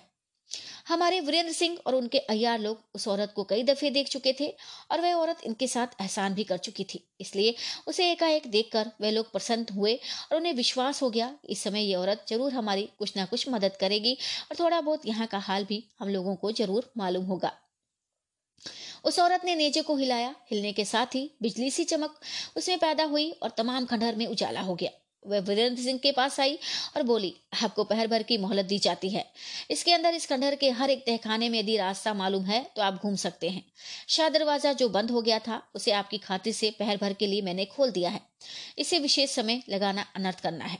इतना कहकर वह राक्षसी उसी घड़े में घुस गई और वह पीतल वाली मूरत जो ज़मीन के अंदर धस गई थी, फिर अपने स्थान पर आकर बैठ गई। इस समय उसमें किसी तरह की चमक नहीं थी। वीरेंद्र सिंह और आनंद सिंह वगैरह को कुंवर इंद्रजीत सिंह से मिलने की उम्मीद हुई। वीरेंद्र सिंह, कुछ मालूम नहीं होता कि यह औरत कौन है और समय समय पर हम लोगों की सहायता क्यों करती है। तारा सिंह। जब तक ये स्वयं अपना हाल ना कहे, हम लोग उसे कहने की किस तरह नहीं जान सकते। परंतु इसमें कोई संदेह नहीं कि ये औरत तिलस्मी है और कोई भारी सामर्थ्य रखती है। आप सुन रहे हैं उपन्यास चंद्रकांता संतति, अध्याय छठा, भाग दूसरा। कमला। परंतु सूरत इसकी भयानक है। तेज सिंह, यदि ये सूरत बनावटी हो तो भी कोई आश्चर्य नहीं। वीरेंद्र सिंह। हो सकता है, खैर, अब हम हमको तय खाने के अंदर चलना और इंद्रजीत को छुड़ाना चाहिए। पहर भर का समय हम लोगों के लिए कम नहीं है। मगर शिवदत्त के लिए क्या किया जाए? यदि वह इस खंडर में घुस जाने और लड़ने का उद्योग करेगा तो ये अमूल पहर भर समय यूँ ही नष्ट हो जाएगा। तेज सिंह, इसमें क्या संदेह है? ऐसे समय में इस कम्बक चढ़ाना बड़ा ही दुखदायी हुआ। इतना कहकर तेज सिंह गौर में पड़ गए और सोचने लगे कि अब क्या करना चाहिए। इसी बीच में खंडर के फाटक की तरफ़ से सिपाहियों की चिल्लाने की आवाज़ आई और यह भी मालूम हुआ कि वहाँ लड़ाई हो रही है। जिस समय शिद्दत के चढ़ाने की खबर मिली थी, उसी समय राजा वीरेंद्र सिंह के हुक्म से पचास सिपाही खंडर के फाटक पर मुस्तैद कर दिए गए थे और उन सिपाहियों ने आपस में निश्चय कर लिया था कि जब तक पचास में से एक भी जीता रहेगा, फाटक के अंदर कोई घुसने नहीं पाएगा। फाटक पर कोलाहल सुनकर तेज सिंह और तारा सिंह दौड़ गए और थोड़ी देर में वापस आकर खुशी भरी आवाज़ में तेज सिंह ने वीरेंद्र सिंह से कहा, बेशक फाटक पर लड़ाई हो रही है। न मालूम हमारे किस दोस्त ने किस अयारी से शिवदत्त को गिरफ़्तार कर लिया, जिससे उसकी फौज हताश हो गई। थोड़े आदमी तो फाटक पर आकर लड़ रहे हैं और बहुत लोग भागे जा रहे हैं। मैंने एक सिपाही से पूछा तो उसने कहा कि मैंने अपने साथियों के साथ फाटक पर पहरा दे रहा था कि एकाएक कुछ सवार इसी तरफ़ से मैदान की ओर भागे जाते देखे। वे लोग चिल्ला चिल्ला कर ये कहते जाते थे कि तुम लोग भागो और अपनी जान बचाओ। शिवदत्त गिरफ़्तार हो गया। अब तुम उसे किसी तरह से छुड़ा नहीं सकते। इसके बाद बहुत से तो भाग गए और भाग रहे हैं, मगर थोड़े आदमी यहाँ आ गए और जो लड़ रहे हैं। तेज सिंह की बात सुनकर वीरेंद्र सिंह वीर भाव से वह कहते हुए फाटक की तरफ़ लपके कि तब तो पहले उन्हीं लोगों को भगाना चाहिए जो भागने से बच रहे हैं। तब तक दुश्मन का कोई आदमी गिरफ़्तार न होगा, खुलासा हाल मालूम होना होगा। खंडर के फाटक पर से लौटकर तेज सिंह ने जो कुछ हाल राजा वीरेंद्र सिंह से कहा, वह बहुत ठीक था। जब रूहा अपनी बातों में फंसा फंसाकर शिवदत्त को ले गया, उसके दो घंटे बाद भीमसेन ने अपने साथियों को तैयार होने और घोड़े कसने की आज्ञा दी। शिवदत्त के अयारों को ताजुब हुआ। उन्होंने भीमसेन से इसका सबब पूछा कि जिसके जवाब में भीमसेन ने केवल इतना ही कहा कि हम क्या करते हैं, सो अभी मालूम हो जाएगा। अब घोड़ा तैयार हो गए तो साथियों को कुछ इशारा करके भीमसेन घोड़े पर सवार हो गया और म्यान से तलवार निकालकर शिवदत्त के आदमियों को जख्मी करता हुआ ये कहता हुआ कि, तुम लोग भागो और अपनी जान बचाओ। तुम्हारा शिद्दत गिरफ़्तार हो गया और तुम उसे किसी तरह छुड़ा नहीं सकते। मैदान की तरफ़ भागा। उस समय शिवदत्त के अयारों की आँखें खुली और वे समझ गए कि हम लोगों के साथ अयारी की गई तथा ये भीमसेन नहीं है, बल्कि कोई अयार है। उस समय शिवदत्त की फौज हर तरफ़ से काफिल और बेफिक्र थी। शिवदत्त के अयारों के हुक्म से यद्यपि कई आदमियों ने घोड़ों की नंगी पीठ पर सवार होकर नकली भीमसेन का पीछा किया, मगर अब क्या हो सकता था?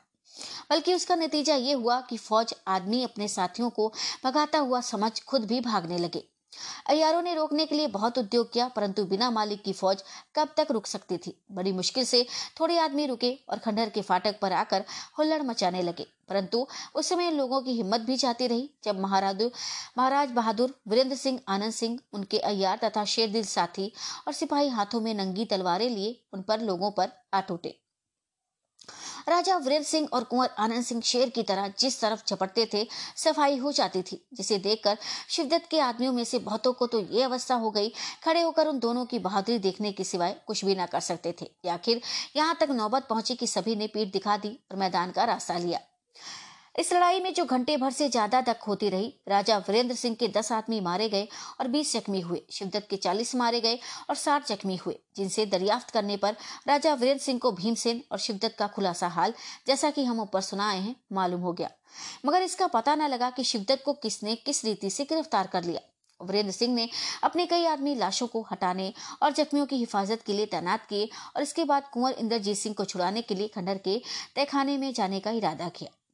जिस तहखाने में कुंवर इंद्रजीत सिंह थे, उसके रास्ते का हाल कई दफे लिख जा चुका हूँ। पुनः लिखने की मुझे कोई आवश्यकता नहीं लगती। इसलिए केवल इतना ही लिखा जाता है कि दरवाजे जिनका खुलना शहर दरवाज़ा बंद हो जाने के कारण कठिन हो गया था, अब सुगमता से खुल गए, जिससे अब सुगमता से खुल गए, जिससे सभी को खुशी हुई और केवल वीरेंद्र सिंह, तेज सिंह, कमला और तारा सिंह मशाल लेकर उस खाने के अंदर उतर आए। इस समय तारा सिंह की अजब हालत थी। उसका कलेजा कांपता और उछलता था। वह सोचता था कि देखें कुंवर इंद्रजीत सिंह, भैरव सिंह और कामने को किस अवस्था में पाते हैं। ताजुब नहीं कि हमारे पाठकों की भी इस समय यही अवस्था हो और वह इसी सोच विचार में हो, मगर वहाँ तहखाने में तो मामला ही दूसरे ढंग का था। तहखाने में उतर जाने के बाद राजा वरिंद्र सिंह, आनंद सिंह और अयारों ने चारों तरफ़ देखना शुरू किया, मगर कोई आदमी दिखाई ही न पड़ा और ना कोई ऐसी चीज़ नज़र पड़ी जिससे उन लोगों का पता लगता। जिनकी खोज में वे लोग तहखाने के अंदर गए थे। ना तो वह संदूक था, जिसमें इंद्रजीत सिंह की लाश थी और ना भैरव सिंह, कामनी या उस सिपाही की सूरत नज़र आई, जो संदूक के साथ तहखाने में आया था, जिसमें कुंवर इंद्रजीत सिंह की लाश थी। वीरेंद्र सिंह, यहाँ तो कोई भी नहीं है। क्या तुमने उन लोगों को किसी दूसरे के तहखाने में तो छोड़ा नहीं था? तारा सिंह। जी नहीं, मैंने उन सभी को इसी में छोड़ा था। इसी कोठरी में कामनी ने अपने को बंद रखकर रखा था। वीरेंद्र सिंह, कोठरी का दरवाज़ा खुला हुआ है। उसके अंदर जाकर देखो तो शायद कोई हो। कमला ने कोठी का दरवाज़ा खोला और झाँक कर देखा। इसके बाद कोठरी के अंदर घुसकर उसे आनंद सिंह और तारा सिंह को पुकारा और उन दोनों ने भी कोठरी के अंदर पैर रखा। कमला, तारा सिंह और आनंद सिंह को कोठरी के अंदर घुसे, आधी घड़ी से ज़्यादा गुजर गई, मगर उन तीनों में से एक भी बाहर नहीं निकला। आखिर तेज सिंह ने पुकारा, परंतु जवाब न मिलने पर लाचार के साथ मशाल लेकर तेज सिंह खुद कोठरी के अंदर गए और इधर उधर ढूँढने लगे। वे कोठी बहुत छोटी और संगीन थी। चारों तरफ़ पत्थर की दीवारों पर खूब ध्यान देने से कोई खिड़की या दरवाजे का निशान नहीं पाया जाता था। हाँ ऊपर की तरफ़ एक छोटा सा छेद दीवार में था, मगर वह भी इतना छोटा था कि आदमी का सिर किसी तरह उसके अंदर नहीं जा सकता था। और दीवार में कोई ऐसी रुकावट भी नहीं थी जिस पर चढ़कर या पैर रखकर कोई आदमी अपना हाथ उस मौके तक पहुँचा सके। ऐसी कोठरी में से एकाएक कमला, तारा सिंह और आनंद सिंह का गायब हो जाना बड़े ही आश्चर्य की बात थी। तेज सिंह ने इसका सबब बहुत कुछ सोचा, मगर अकल ने कुछ मदद नहीं की। वीरेंद्र सिंह भी कोठरी के अंदर गए और तलवार के कब्जे से हर एक दीवार को ठोंक ठोंक कर देखने लगे जिससे मालूम हो जाए कि किसी जगह से दीवार पोली तो नहीं, मगर इससे भी कोई काम नहीं चला। थोड़ी देर तक दोनों आदमी हैरान हो चारों तरफ़ देखते रहे। आखिर किसी आवाज़ ने उन्हें चौकन्ना कर दिया और वे दोनों ध्यान देकर उस छेद की तरफ़ देखने लगे, जो उस कोठरी के अंदर ऊँची दीवार में था और जिसमें से आवाज़ आ रही थी। वह आवाज़ ये थी, बस जहाँ तक जल्द हो सके, तुम दोनों आदमी इस तहखाने से बाहर निकल जाओ, नहीं तो व्यर्थ में तुम दोनों की जान चली जाएगी। अगर बचे रहोगे तो दोनों कुमारों को छुड़ाने का उद्योग करोगे और पता ही लगा लोगे, मैं वही बिजली की तरह चमकने वाला, नेजा हाथ में रखने वाली औरत हूँ। पर लाचार, इस समय मैं किसी तरह तुम्हारी मदद नहीं कर सकती। अब तुम लोग बहुत जल्द रोहतास कर चले जाओ, उसी जगह जाकर मैं तुमसे मिलूँगी। और सब हाल खुलासा कहूँगी। अब मैं जाती हूँ, क्योंकि इस समय मुझे भी अपनी जान की पड़ी है। इस बात को सुनकर दोनों आदमी ताजुब में आ गए और कुछ देर तक सोचने के बाद तहखाने के बाहर निकल आए। डबडबाई आँखों के साथ उसासे लेते हुए राजा वीरेंद्र सिंह रोहतासगढ़ की तरफ़ रवाना हुए। कैदियों और अपने कुल आदमियों को साथ लेते गए, मगर तेज सिंह ने ना मालूम क्या कह सुनकर और क्यों छुट्टी ले ली और राजा वीरेंद्र सिंह के साथ रोहतासगढ़ ना गए। राजा वीरेंद्र सिंह रोहतासगढ़ की तरफ़ रवाना हुए और तेज सिंह ने दक्षिण का रास्ता लिया। इस वारदात को कई महीने गुजर गए और इस बीच में कोई बात ऐसी नहीं हुई जो लिखने योग्य हो। अब हम अपने श्रोताओं को फिर से उस मैदान के बीच वाले अद्भुत मकान के पास ले चलते हैं, जिसके अंदर इंद्रजीत सिंह, देवी सिंह, शेर सिंह और कमलिनी के सिपाही लोग जा फंसे थे। अर्थात कमन के सहारे दीवार पर चढ़कर अंदर की तरफ़ झांकने के बाद हँसते हँसते उस मकान में कूद पड़े थे। हम लिखाए हैं कि जब ये लोग मकान के अंदर कूद गए तो ना मालूम क्या समझकर कमलिनी हँसी और अपनी अयारा तारा को साथ लेकर वहाँ से रवाना हो गई। तारा को साथ ले और बातें करती हुई कमलिनी दक्षिण की तरफ़ रवाना हुई, जिधर का जंगल घना और सुहावना था। लगभग दो कोस चले जाने के बाद जंगल बहुत ही रमणीक मिला, बल्कि यूँ कहना चाहिए कि जैसे जैसे वे दोनों बढ़ती जाती थी, जंगल सुहावना और खुशबूदार जंगली फूलों की महक से बसा हुआ मिलता था। यहाँ तक कि दोनों एक दूसरे सुंदर चश्मे के किनारे पहुँची, जिसका जल बिल्लोर की तरह साफ़ था और जिसके दोनों किनारों पर दूर दूर तक मौलसिरी के पेड़ लगे हुए थे। इस चश्मे का पार दस हाथ का होगा और गहराई दो हाथ से ज़्यादा ना होगी। यहाँ की ज़मीन पथरीली और पहाड़ी थी। अब ये दोनों चश्मे के किनारे किनारे चलने लगी। जो जो आगे जाते थी, ज़मीन ऊँची मिलती जाती थी, जिससे समझ लेना चाहिए कि ये मुकाम किसी पहाड़ी की तराई में है। लगभग आधा कोस जाने के बाद वे दोनों ऐसी जगह पहुँची जहाँ चश्मे के दोनों किनारे वाली मौलसिरी के पेड़ झुक झुक कर आपस में मिल गए थे और जिसके सबब से चश्मा अच्छी तरह से ढक कर मुसाफिरों का दिल दुभा लेने वाली छटा दिखा रहा था। इस जगह चश्मे के किनारे एक छोटा सा चबूतरा था, जिसकी ऊंचाई पुरसा भर से कम ना होगी। चबूतरे पर एक छोटी सी पिंडी इस डब से बनी हुई थी, जिसे देखते ही लोगों को विश्वास हो जाए कि साधु की समाधि है। इस ठिकाने पर पहुंचकर वे दोनों रुकी और घोड़े से नीचे उतर पड़ी। तारा ने अपने घोड़े का असबाब नहीं उतारा, अर्थात उसे कसा कसाया छोड़ दिया, परंतु कमलिनी ने अपने घोड़े का चार जामा उतार लिया और लगाम उतार कर घोड़े को यूँ ही छोड़ दिया। घोड़ा पहले तो चश्मे के किनारे आया और पानी पीने के बाद कुछ दूर जाकर सब्ज ज़मीन पर चलने और खुशी खुशी घूमने लगा। तारा ने भी अपने घोड़े को पानी पिलाया और बागडोर के सहारे एक पेड़ से बाँध दिया। इसके बाद कमलिनी और तारा चश्मे के किनारे पत्थर की एक बड़ी सी चट्टान पर बैठ गई और यूँ बातचीत करने लगी। कमलिनी, अब इसी जगह से मैं तुमसे अलग होंगी। तारा, अफसोस, ये दुश्मनी अब हद से ज़्यादा बढ़ चली। कमलिनी, फिर क्या किया जाए? तू ही बता। इसमें मेरा क्या कसूर है? तारा, तुम्हें कोई भी दोषी नहीं ठहरा सकता। इसमें कोई संदेह नहीं कि महारानी अपने पैर में आप कुल्हाड़ी मार रही हैं। कमलिनी हर एक लक्षण पर ध्यान देने से अब महारानी को भी निश्चय हुआ है कि ये दोनों भाई तिलिस्म के मालिक होंगे। फिर उसके लिए जिद करना और उन दोनों की जान लेने का उद्योग करना भूल नहीं तो क्या है? तारा, बेशक भूल है और इसकी वह सजा पाएँगी। तुमने बहुत अच्छा किया कि उनका साथ छोड़ दिया। इसके बदले में ज़रूर तुम्हारी मुराद पूरी होगी। कमलिनी देखिए क्या होता है। तारा, होना क्या है? क्या उनकी आँखों ने उनके दिल का हाल तुमसे नहीं कह दिया? कमलिनी हाँ ठीक है, खैर, इस समय तो उन पर भारी मुसीबत आ पड़ी है। जहाँ तक हो सके, उन्हें जल्द बचाना चाहिए। तारा मगर मुझे ताजुब मालूम होता है कि उनके छुड़ाने का कोई उद्योग किए बिना ही तुम यहाँ चली आई कमलिनी क्या तुझे मालूम नहीं कि नानक ने इसी ठिकाने मुझसे मिलने का वादा किया है? और उसने कहा था कि जब मिलना हो, इसी ठिकाने आना। तारा हाँ हाँ ठीक है, अब याद आया तो क्या वह यही जगह है? कमलिनी हाँ यही जगह है। तारा। मगर तुम तो इस तरह घोड़ा फेंक के चली आई, जैसे कई दफे आने जाने के कारण यहाँ का रास्ता तुम्हें बखूबी याद हो। कमलिनी, बेशक मैं यहाँ कई दफे आ चुकी हूँ, बल्कि नाना को भी इस ठिकाने का पता पहले मैंने ही देताया था, और यहाँ का कुछ भेद भी मैंने ही दिया था। तारा, अफसोस इस जगह का भेद तुमने आज तक मुझसे नहीं कहा। कमलिनी, यद्यपि तू अयारा है और मैं तुझे चाहती हूँ, परंतु तिस्मी कायदे के मुताबिक मेरे भेदों को तू नहीं जान सकती। तारा सो तो मैं जानती हूँ, मगर अफसोस इस बात का है कि मुझसे तो तुमने छिपाया और नानक को यहाँ का भेद बता दिया। न मालूम नानक की कौन सी बात पर तुम रीझ गई हो। कमलनी, बदमाश कहेगी, मैं नानक पर क्यों रीझने लगी? तारा तो फिर ऐसा क्यों हुआ?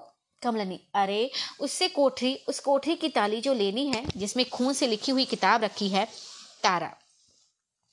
तो फिर ताली लेने के पहले ही यहाँ का भेद उसे क्यों बता दिया? अगर वह ताली ना दे, तब कमलिनी ऐसा नहीं हो सकता क्योंकि भूतनाथ ने मेरी दिल जमई कर दी है और वह भूतनाथ के कब्जे में है।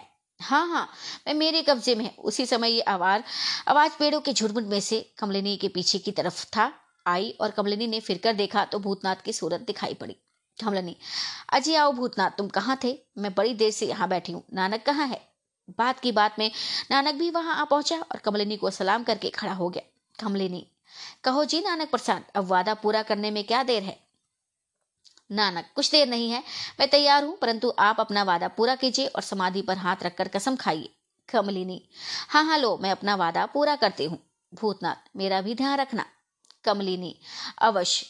कमलिनी उठी और समाधि के पास जाकर खड़ी हो गई। पहले तो उसने समाधि के सामने अदब से सिर झुकाया और तब उस पर हाथ रखकर यूँ बोली, मैं उस महात्मा की समाधि पर हाथ रखकर कसम खाती हूँ, जो अपना सानी नहीं रखता था। हर एक शास्त्र का पूरा पंडित, पूरा योगी, भूत भविष्य और वर्तमान का हाल जानने वाला और ईश्वर का सच्चा भक्त था। यद्यपि ये उसकी समाधि है, परंतु मुझे विश्वास है कि योगीराज सजीव है और मेरी रक्षा का ध्यान उन्हें सदैव रहता है। योगीराज से मैं प्रार्थना करती हूँ कि मेरी प्रतिज्ञा को निभाएँ। यदि नानक मुझे वह ताली दे देगा तो मैं उसके साथ कभी दगा नहीं करूँगी। उसे अपने भाई के समान मानूँगी और उसी काम में उद्योग करूँगी, जिसमें उसकी खुशी हो। मैं उस आदमी के लिए भी कसम खाती हूँ, जिसने अपना नाम भूतनाथ रखा हुआ है। उसे मैं अपने सहोदर भाई के समान मानूँगी और जब तक वह मेरे साथ बुराई नहीं करेगा, मैं उसकी भलाई करती रहूँगी। इतना कहकर कमलिनी समाधि से अलग हो गई। नानक ने एक छोटी सी डिबिया कमलिनी के हाथ में दी और उसके पैरों पर गिर पड़ा। कमलिनी ने पीठ ठोंकर उसे उठाया और उस डिबिया को इज़्ज़त के साथ सिर से लगाया। इसके बाद चारों आदमी फिर उस पत्थर की चट्टान पर आकर बैठ गए और बातचीत होने लगी। भूतनाथ जब आपने मुझे और नानक को अपने भाई के समान मान लिया तो मुझे जो कुछ आपसे कहना हो, दिल खोल कर कह सकता हूँ, और जो कुछ मांगना हो, मांग भी सकता हूँ, चाहे आप दें अथवा ना दें। कमलिनी मुस्कुरा कर बोली हाँ हाँ जो कुछ कहना हो, कहो, और जो मांगना हो, वो भी मांगो। भूतनाथ बोले, इसमें कोई संदेह नहीं कि आपके पास एक से बढ़कर एक अनमोल चीज़ें होंगी। अस्तु मुझे और नानक को कोई ऐसी चीज़ दीजिए, जो समय पर काम आए और दुश्मनों को धमकाने और उन पर फतेह पाने के लिए बेनजीर हो। कमलिनी इसके कहने की तो कोई ज़रूरत ना थी। मैं स्वयं चाहती थी कि तुम दोनों को कोई अनमोल वस्तु दूँ। खैर, ठहरो, मैं अभी ला देती हूँ। इतना कहकर कमलिनी उठी और चश्मे के जल में कूद पड़ी। उस जल उस जल बहुत, उसका जल बहुत गहरा था, इसलिए मालूम न हुआ कि वह कहाँ चली गई। कमलिनी के इस काम ने सभी को ताजुब में डाल दिया और तीनों आदमी टकटकी बांधकर उसी तरफ़ देखने लगे। आधे घंटे बाद कमलिनी जल के बाहर निकली। उसके एक हाथ में छोटी सी कपड़े की गठरी और दूसरे हाथ में लोहे की जंजीर थी। यद्यपि कमलिनी जल में से निकली थी और उसके कपड़े गीले हो रहे थे, तथापि उस कपड़े की गठरी पर जल ने कुछ भी असर न किया था, जिसे कमलिनी लाई थी। कमलिनी ने कपड़े की गठी पत्थर की चट्टान पर रख दी और लोहे की जंजीर भूतनाथ के हाथ में देकर बोली, इसे तुम दोनों आदमी मिलकर खींचो। उस जंजीर के साथ लोहे का एक छोटा सा मगर हल्का संदूक बंधा हुआ था, जिसे भूतनाथ और नानक ने खींचकर बाहर निकाला। कमलिनी ने खटका दबाकर संदूक खोला। इसके अंदर चार खंजर, एक नेजा और पाँच अंगूठियाँ थी। कमलिनी ने पहले एक अंगूठी निकाली और अपने अंगुली में उसे पहन लिया। इसके बाद एक खंजर निकाला, उसे अपने म्यान से बाहर कर तारा भूतनाथ और नानक को दिखाकर बोली, देखो इस खंजर का लोहा कितना उमदा है, भूतनाथ। बेशक बहुत उमदा है कमलिनी अब इस, इसके गुण सुनो। ये खंजर जिस चीज़ पर पड़ेगा, उसे दो टुकड़े कर देगा, चाहे वह चीज़ लोहा, पत्थर अष्ट धातु या फौलादी, हरबा क्यों ना हो। इसके अतिरिक्त, जब इसका कब्जा दबाओगे तो इसमें बिजली की तरह चमक पैदा होगी। उस समय यदि सौ आदमी भी तुम्हें घेरे हुए खड़े होंगे तो चमक से सभी की आँखें बंद हो जाएँगी। यद्यपि इस समय दिन है और किसी तरह की चमक सूर्य का मुकाबला नहीं कर सकती, तथापि इसका मज़ा मैं तुम्हें दिखाती हूँ। इतना कहकर कमलिनी ने खंजर का कब्जा दबाया। एकाएक इतनी ज़्यादा चमक उसमें से पैदा हुई कि दिन का समय होने पर भी उन तीनों की आँखें बंद हो गई। मालूम हुआ कि बिजली सी आँख के सामने चमक आ गई। कमलनी।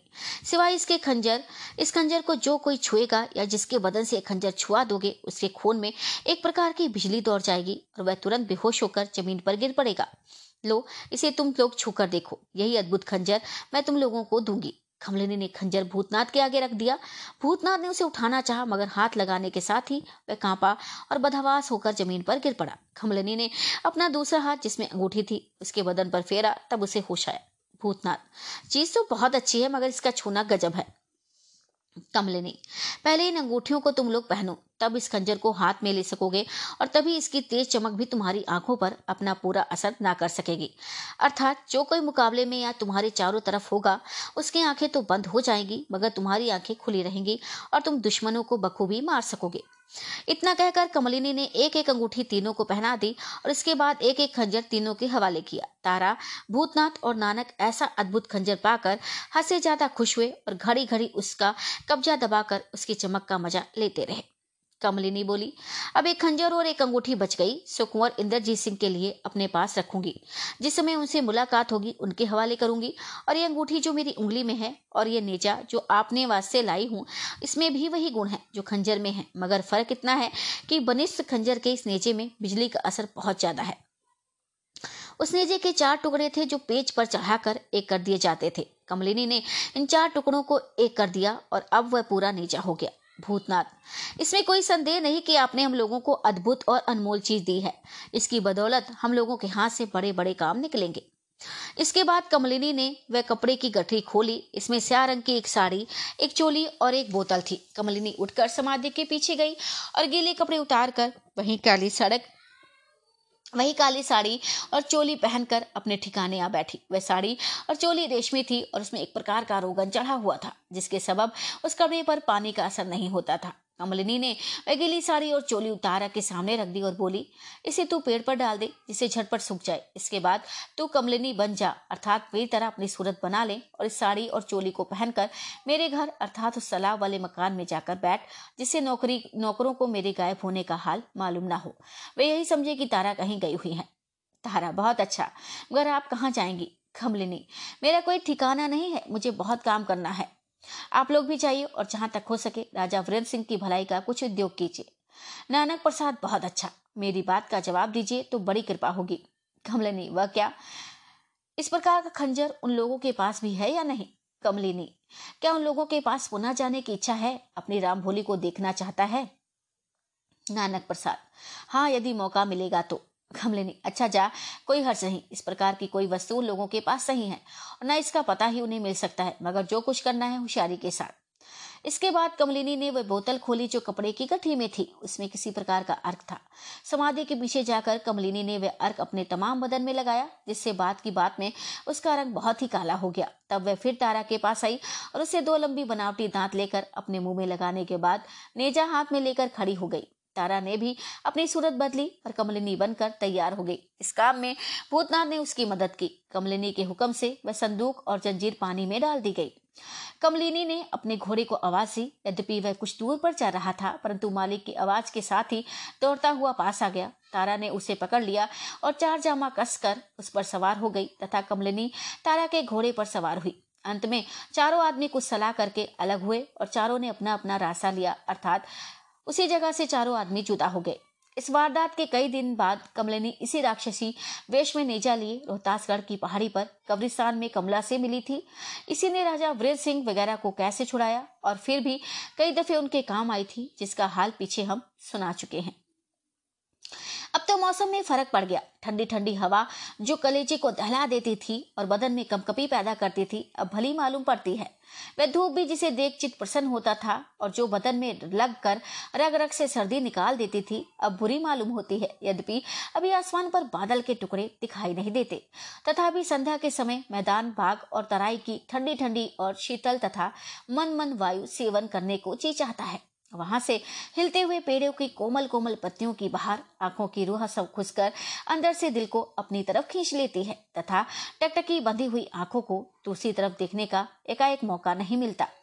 यद्यपि सूर्य अस्त हुआ ही चाहता है और आसमान पर उड़ने वाले परिंदों के उतार और ज़मीन की तरफ़ झुके हुए एक ही तरफ़ उड़ जाने से मालूम होता है कि बात की बात में चारों तरफ़ अंधेरा छा जाएगा।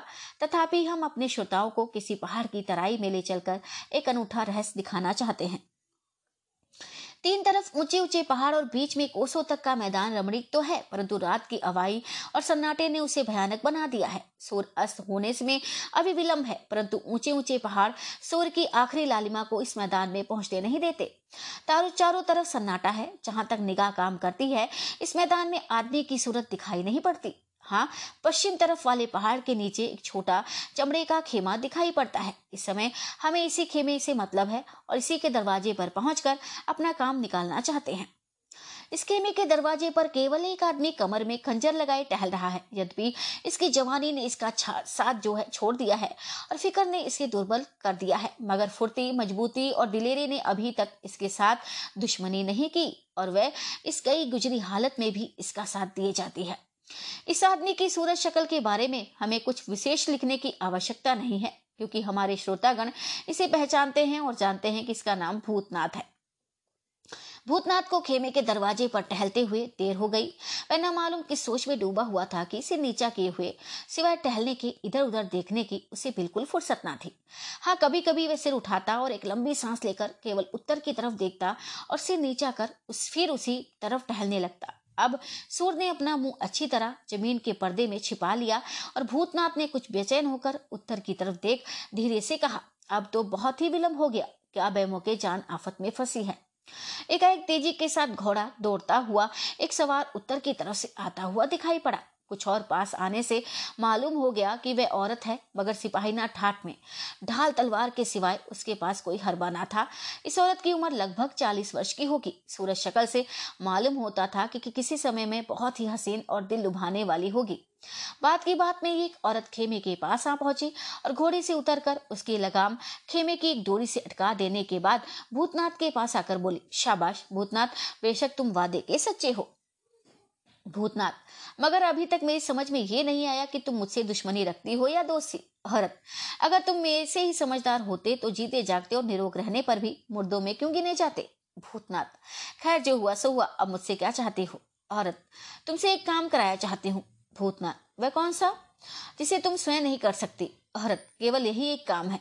भूतनाथ, खैर, कहो तो सही, करने लायक होगा तो ज़रूर करूँगा। औरत मैं खूब जानती हूँ कि तुम उस काम को सहज ही में कर सकते हो। भूतनाथ। तब कहने में देर क्यों करती हो? हरत अच्छा सुनो, ये तो जानते ही हो कि कमलिनी को ईश्वर ने अद्भुत बल दे रखा है, भूतनाथ। हाँ बेशक, उसमें कोई देवी शक्ति है वह जो कुछ चाहे सो कर सकती है। जो कोई उसे जानता है वही कहेगा कि कमलिनी को कोई जीत नहीं सकता। हरत हाँ ठीक है, परंतु मैं खूब जानती हूँ कि तुम कमलिनी से ज़्यादा ताकत रखते हो, भूतनाथ। इसका क्या मतलब है? हरत मतलब यही कि तुम अगर चाहो तो उसे मार सकते हो, भूतनाथ। मगर मैं ऐसा क्यों करने लगा? हरत केवल मेरी आज्ञा से। इतना सुनते ही भूतनाथ के चेहरे पर मुर्दनी छा गई। उसका कलेजा कांपने लगा और सिर कमज़ोर होकर चक्कर खाने लगा। यहाँ तक कि वह अपने को संभाल न सका और ज़मीन पर बैठ गया। मालूम होता था कि उस औरत की आखिरी बात ने उसका खून निचोड़ लिया है। न मालूम क्या सबब था कि निडर होकर भी एक साधारण और अकेली औरत की बातों का जवाब नहीं दे सकता और उसकी सूरत से मजबूरी और लाचारी झलक रही है। भूतनाथ की ऐसी अवस्था देखकर उस औरत को किसी तरह का रज नहीं हुआ, बल्कि वह मुस्कुराई और उसी जगह घास पर बैठकर ना मालूम क्या सोचने लगी। थोड़ी देर बाद जब भूतनाथ का जी ठिकाने हुआ तो उसने उस औरत की तरफ़ देखा और हाथ जोड़कर कहा, क्या सचमुच मुझे ऐसा हुक्म लगाया जाता है? औरत हाँ कमलिनी का सिर लेकर मेरे पास हाजिर होना पड़ेगा और ये काम सिवाय तेरे और कोई भी नहीं कर सकता, क्योंकि वह तुझ पर विश्वास रखती है। भूतनाथ नहीं नहीं, मेरे किए ये नाकाम होगा। जो कुछ कर चुका हूँ, उसी के प्राशी से आज तक छुट्टी नहीं मिलती। हरत क्या तू मेरा हुक्म डाल सकता है? क्या तुझमें इतनी ताकत है?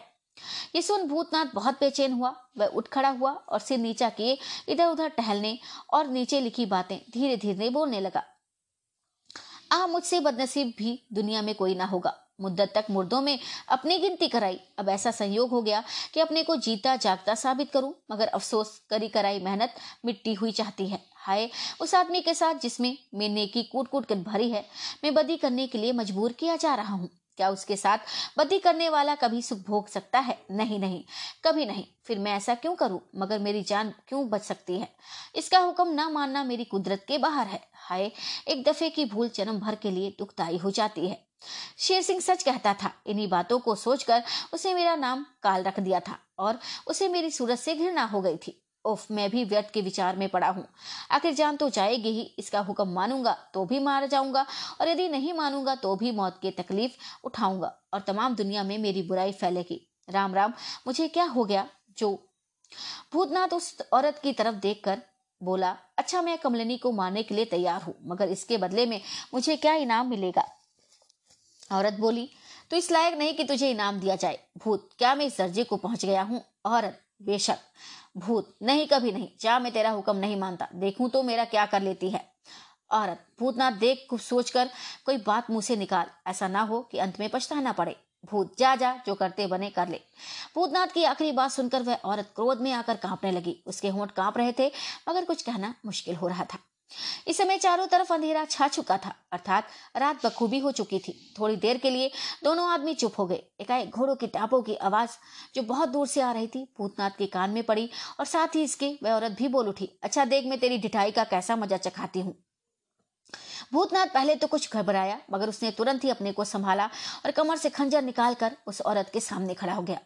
वे खंजर वही था जो कमलिनी ने उसे दिया था। कब्जा दबाते ही खंजर में से बिजली की चमक पैदा हुई, जिसके सबब से उस औरत की आँखें बंद हो गई और वह बावली सी हो गई, तथा उस समय तो उसके तन बदन की सुध भी न रही, जब भूतनाथ ने खस खंजर से उसके बदन को छुआ। भूतनाथ ने बड़ी होशियारी से उसे बेहोश औरत को उसके घोड़े पर लादा और आप भी उसी पर सवार हो, तेज़ी के साथ मैदान का रास्ता लिया। थोड़ी दूर जाकर भूतनाथ ने बेहोशी की तेज दवा उसे सुंघाई, जिससे वह औरत बहुत देर के लिए मुर्दे जैसी हो गई। हमको इससे कोई मतलब नहीं कि वे सवार जिनके घोड़ों के टापों की आवाज़ भूतनाथ के कान में पड़ी थी कौन थे, और उन्होंने वहाँ पहुंचकर क्या किया जहाँ से भूतनाथ उस औरत को ले भागा था। हम केवल भूतनाथ के साथ चलते हैं, जिससे उस औरत का और भूतनाथ का हमाल, हाल जो है वो मालूम हो जाए। यद्यपि रात अंधेरी और रास्ता पथरीला था, तथापि भूतनाथ ने चलने में कसर न की। थोड़ी थोड़ी दूर पर जो घोड़ा ठोकर खाता था, जिससे भूतनाथ को तकलीफ़ होती थी, और वह बड़ी मुश्किल से उस बेहोश औरत को संभाले लिए जाता था। मगर ये तकलीफ़ ज़्यादा देर के लिए ना की, क्योंकि पहर भर के बाद ही आसमान पर कुदरती महताबी जलने लगी, और उसकी रोशनी ने चारों तरफ़ ठंडक और खूबसूरती के साथ उजाला कर दिया। ऐसी अवस्था में भूतनाथ ने रुकना उचित न समझा और सवेरा होने तक तेज़ी के साथ बराबर चलता गया। जिस समय आसमान पर सुबह की सफेदी फैल रही थी, घोड़े ने यहाँ तक हिम्मत हार दी कि दस कदम भी चलना उसके लिए कठिन हो गया। लाचार भूतनाथ घोड़े के नीचे उतरा और उस औरत को भी उतार लिया। घोड़ा उसी समय ज़मीन पर गिर पड़ा, मगर भूतनाथ ने उसकी कुछ परवाह नहीं की। कमर से चादर खोल उसने औरत की गठरी बांधी और पीठ पर लाद कर आगे का रास्ता लिया। पहर भर चलने बाद भूतनाथ एक ऐसी पहाड़ी के नीचे पहुँचा, जिसकी ऊंचाई बहुत ज़्यादा तो ना थी, मगर खुशनुमा और साइदा दरखत पहाड़ी के ऊपर था, उसकी तराई में बहुत थे। पहाड़ी की चोटी पर सले का एक ऊँचा पेड़ था और उसके ऊपर लंबी काड़ी में लगा हुआ एक लाल फरहरा दूर से दिखाई दे रहा था। निशान कमलिनी का लगाया हुआ था। भूतनाथ, तारा और नानक से मिलने के लिए कमलिनी ने ये एक जगह भी मुकर्र की थी और निश्चय कर रखा था कि जब इन चारों में से किसी को किसी से मिलने की आवश्यकता पड़े तो वह इसी जगह आवे और यदि किसी से मुलाकात ना हो तो इस झंडे को झुका हुआ देखे तो तुरंत इस पहाड़ी के नीचे आए और नियत स्थान पर अपने साथी को ढूंढे। ये फरहरा बहुत दूर से दिखाई देता था और ये पहाड़ी रोहतासगढ़ और गया जी के बीच में ही पड़ती थी। उस औरत को पीठ पर लादे हुए भूतनाथ पहाड़ी के ऊपर चढ़ने लगा। लगभग 200 कदम जाने के बाद रास्ता छोड़कर दाहिनी तरफ़ घूमा, जिधर छोटे छोटे जंगली पेड़ों की गुंजान झाड़ी दूर तक चली गई थी। उस झाड़ी में आदमी बखूबी छिप सकता था, अर्थात उस झाड़ी के पेड़ यद्यपि छोटे थे, परंतु आदमी की ऊंचाई से उन पेड़ों की ऊंचाई कुछ ज़्यादा ना थी। भूतनाथ दोनों हाथ से पेड़ों को हटाता हुआ कुछ दूर तक चला गया। आखिर उसे एक गुफा मिली, जिसका मुँह जंगली लताओं ने अच्छी तरह ढाक रखा था। भूतनाथ उस गुफा के अंदर चला गया और अपना बोझ, अर्थात उस औरत को गुफा के अंदर छोड़कर बाहर निकल आया। इसके बाद पहाड़ी की चोटी पर चढ़ गया और सलई के पेड़ पर चढ़कर लाल फरेरे को चुकाने का इरादा किया, परंतु उसी समय सलई के पेड़ पर चढ़ी हुई कमलनी उसे दिखाई पड़ी, जो फरारा झुकाने का उद्योग कर रही थी। इसी समय भी कमलनी उसी राक्षसी के भेष में थी, जैसा कि ऊपर बयानों के में हम सुना आए हैं।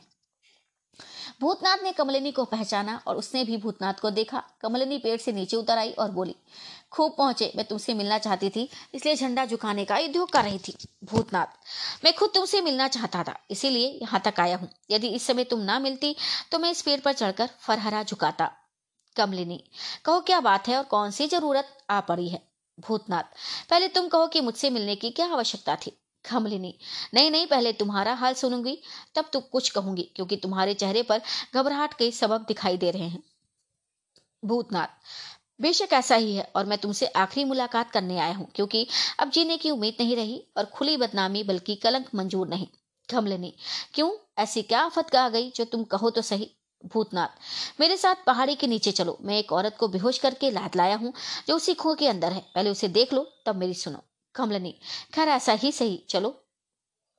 भूतनाथ के साथ ही साथ कमलनी पहाड़ी के नीचे उतरी और उस खो के मुहाने पर आकर बैठ गई, जिसके अंदर भूतनाथ ने उस औरत को रखा था। भूतनाथ उस बेहोश औरत को खो के बाहर निकाल लाया। कमलनी उस औरत को देखते ही चौकी और उठ खड़ी हुई। भूतनाथ, इसी के मारे मेरी ज़िंदगी जवाल हो रही है, मगर तुम इसे देखकर चौकी क्यों? क्या इस औरत को पहचानती हो? हाँ मैं इसे पहचानती हूँ। ये वह काली नागिन है कि जिसके डसने का मंत्र नहीं, जिसे इसे काटा वह पानी तक नहीं मानता। तुमने इसके साथ दुश्मनी की, सो अच्छा नहीं किया, भूतनाथ। मैंने जानबूझकर इसके साथ दुश्मनी नहीं की। तुम खुद जानती हो कि मैं इसके काबू में हूँ। किसी तरह इसका हुक्म टाल नहीं सकता। मगर कल इसने जो कुछ काम करने के लिए मुझे कहा, वह मैं किसी तरह नहीं कर सकता था। और इनकार की भी हिम्मत नहीं थी। लाचार इसी खंजर की मदद से गिरफ़्तार कर लाया हूँ। अब कोई इसी तरकीब निकालो जिससे जान बचे और मैं वीरेंद्र सिंह को मुँह दिखाने लायक हो जाऊँ। कमलिनी मेरी समझ में नहीं आता कि तुम क्या कह रहे हो। मुझे कुछ भी नहीं मालूम कि तुम इसके कब्जे में क्यों कैसे फंसे। न तुमने इसके बारे में कभी मुझसे कहा ही है, भूतनाथ। बेशक मैं इसका हाल तुमसे कह चुका हूँ और ये भी कह चुका हूँ, किसी की बदौलत मुझे मरना पड़ा, बल्कि तुमने वादा किया था कि इसके हाथ से तुम्हें छुट्टी दिला दूँगी कमलिनी हाँ वह बात मुझे याद है, मगर तुमने तो श्यामा का नाम लिया था, भूतनाथ। ठीक है, वही ये वही श्यामा है। कमलिनी। इसका नाम श्यामा नहीं है, मनोरमा है। मैं इसकी सात पुश्तों को जानती हूँ। बेशक इसने अपने नाम में भी तुमको धोखा दिया है। खैर, अब मालूम हुआ कि तुम्ही, तुम्हें इसी ने सता रखा है। तुम्हारे हाथ की लिखी हुई दस्तावेज़ इसी के कब्जे में है और इस सबब से तुम इसे जान से मार भी नहीं सकते। इसने मुझे भी कई दफे धोखा देना चाहा था, मगर मैं कब इसके पंजे में आने वाली हूँ। हाँ ये तो कहो कि इसने कहा का, क्या काम करने के लिए कहा था तुम्हें? भूतनाथ इसने कहा था कि तू कमलिनी का सिर काट कर मेरे पास ले आ। ये काम तुझसे बखूबी हो सकेगा, क्योंकि वह तुझ पर विश्वास करती है। कमलिनी कुछ सोचकर बोली, खैर, कोई हर्ष नहीं, पहले तो मुझको, मुझे इसकी कोई विशेष फ़िक्र न थी, परंतु अब इसके साथ चाल चले बिना काम नहीं निकलता। देखो तो मैं इसे कैसा दुरुस्त करती हूँ, और तुम्हारे कागजात भी इसके कब्जे से कैसे निकालती हूँ, भूतनाथ। मगर इस काम में देर न करनी चाहिए। कमलिनी नहीं नहीं, देर नहीं होगी, क्योंकि कुंवर इंद्रजीत सिंह को छुड़ाने के लिए भी मुझे इसी के मकान पर जाना पड़ेगा। बस दोनों काम एक साथ ही निकल जाएँगे। भूतनाथ अच्छा तो अब क्या करना चाहिए? कमलिनी, तुम इस झाड़ी में छिप रहो, मैं इसे होश में लाकर कुछ बातचीत करूँगी। अजय ही मुझे किसी तरह पहचान नहीं सकती। भूतनाथ झाड़ी के अंदर छिप रहा। कमलिनी ने अपने बटुए में से लकलके की डिबिया निकाली और सुंघाकर उस औरत को होश में लाई। मनोरमा जब होश में आई, उसने अपने सामने एक भयानक रूप वाली औरत को देखा। मैं घबराकर उठ बैठी और बोली, तुम कौन हो और मैं यहाँ कैसे आई? कमलिनी मैं जंगल की रहने वाली भिल्लनी हूँ। तुम्हें एक लंबे कद का आदमी पीठ पर लादे लिए चाहता था। मैं इस पहाड़ी के नीचे सुअर का शिकार कर रही थी। जब वह मेरे पास पहुँचा, मैंने उसे ललकारा और पूछा कि पीठ पर क्या लादे लिए चाहता है। जब उसने कुछ ना बताया तो लाचार इस जहरीले नेजे से उसे जख्मी किया। जब वह बेहोश होकर गिर पड़ा, तब मैंने गठी खोली। जब तुम्हारी सूरत नज़र आई तो हाल जानने की इच्छा हुई। लाचार इस जगह उठा लाई और होश में लाने का उद्योग करने लगी। अब तुम बताओ कि वह आदमी कौन था और तुम्हें इस तरह क्यों ले आया है? मनोरमा, मैं अपना हाल तुमसे ज़रूर कहूँगी, मगर पहले ये बताओ कि वह आदमी तुम्हारे इस जहरीले नेजे का असर से मर गया या जीता है? मनोरमा, वह मर गया और मेरे साथी लोग उसे जला देने के लिए गए हैं। मनोरमा मनोरमा, ऊँची सांस लेकर अफसोस से बोली, यद्यपि उसे मेरे साथ बहुत बुरा बर्ताव किया, तथापि उसकी मोहब्बत में दिल से किसी तरह नहीं जा सकती, क्योंकि वह मेरा प्यारा मेरा प्यारा पति था। अफसोस अफसोस, तुमने उसके हाथ से मुझे व्यर्थ छुड़ाया। पाठक। झाड़ी के अंदर छिपा हुआ भूतनाथ भी मनोरमा की बातें सुन रहा था। मनोरमा ने जो कुछ कमलिनी से कहा, ना मालूम उसमें क्या तासीर थी, कि सुनने के साथ ही भूतनाथ का कलेजा कांपने लगा और उसे चक्कर सा आ गया। बहुत मुश्किल से उसने अपने को संभाला और कान लगाकर फिर दोनों की बातें सुनने लगा। कमलिनी, मैं कैसे विश्वास करूँ कि तुमने जो कुछ कहा वह सच है? मनोरमा, पहले ये सोचो कि मैं तुमसे झूठ क्यों बोलूँगी? खमलनी इसके कई सबब हो सकते हैं। सबसे भारी सबब यह है कि तुम्हारा भेद एक गैर के सामने खुल जाएगा, जिससे तुम्हें कोई मतलब नहीं। मगर मुझे विश्वास नहीं होता कि जो आदमी तुम्हें इतना कष्ट दे और बेहोश करके गठरी में बात कर कहीं ले जाने का इरादा रखे, उसे तुम प्यार करो और अपना पति कहकर संबोधित करो। मनोरमा, नहीं नहीं, यूँ तो शक की कोई दवा नहीं, परंतु मैं इतना अवश्य कहूँगी कि उस आदमी के बारे में मैंने जो कुछ कहा, वह सच है। हमलिनी खैर, ऐसा ही होगा। मुझे इससे कोई मतलब नहीं, चाहे वह आदमी तुम्हारा पति हो अथवा नहीं। अब तो वह मर चुका, किसी तरह जी नहीं सकता। लेकिन ये बताओ कि अब तुम क्या करना चाहती हो और कहाँ जाने की इच्छा रखती हो? मनोरमा, मुझे गया जी का रास्ता बता दो। मेरे माँ बाप उसी शहर में रहते हैं। अब मैं उन्हीं के पास जाऊँगी। खमलिनी अच्छा पहाड़ी के नीचे चलो। मैं तुम्हें गया जी का रास्ता बता देती हूँ। हाँ मैं तुम्हारा नाम पूछना तो भूल ही गई, मनोरमा। मेरा नाम इमामन है। कमलिनी ज़ोर से हंसकर बोली, क्या ठगने के लिए मैं ही थी? मनोरमा चौकर और कमलिनी को सिर से पैर तक खूब अच्छी तरह देखकर, मुझे तुम पर शक होता है, कमलनी। ये कोई ताजुब की बात नहीं, मगर शक होने ही से क्या हो सकता है? आज तक तुमने मुझे कभी देखा ही नहीं और ना फिर देखोगी। मनोरमा, तब मैं अवश्य कह सकती हूँ कि तुम कमलिनी हो। कमलिनी, नहीं नहीं, मैं कमलिनी नहीं हो सकती। हाँ कमलिनी को पहचानती ज़रूर हूँ, क्योंकि वह वीरेंद्र सिंह और उनके खानदान की दोस्त है, इसलिए मेरी दुश्मन। मनोरमा। अब मैं तुम्हारी बातों पर विश्वास नहीं कर सकती, कमलिनी। तो इसमें मेरा कोई भी हर्ष नहीं है। लो देखो, अब तो मैं सच्ची हुई, वह कमलिनी आ रही है।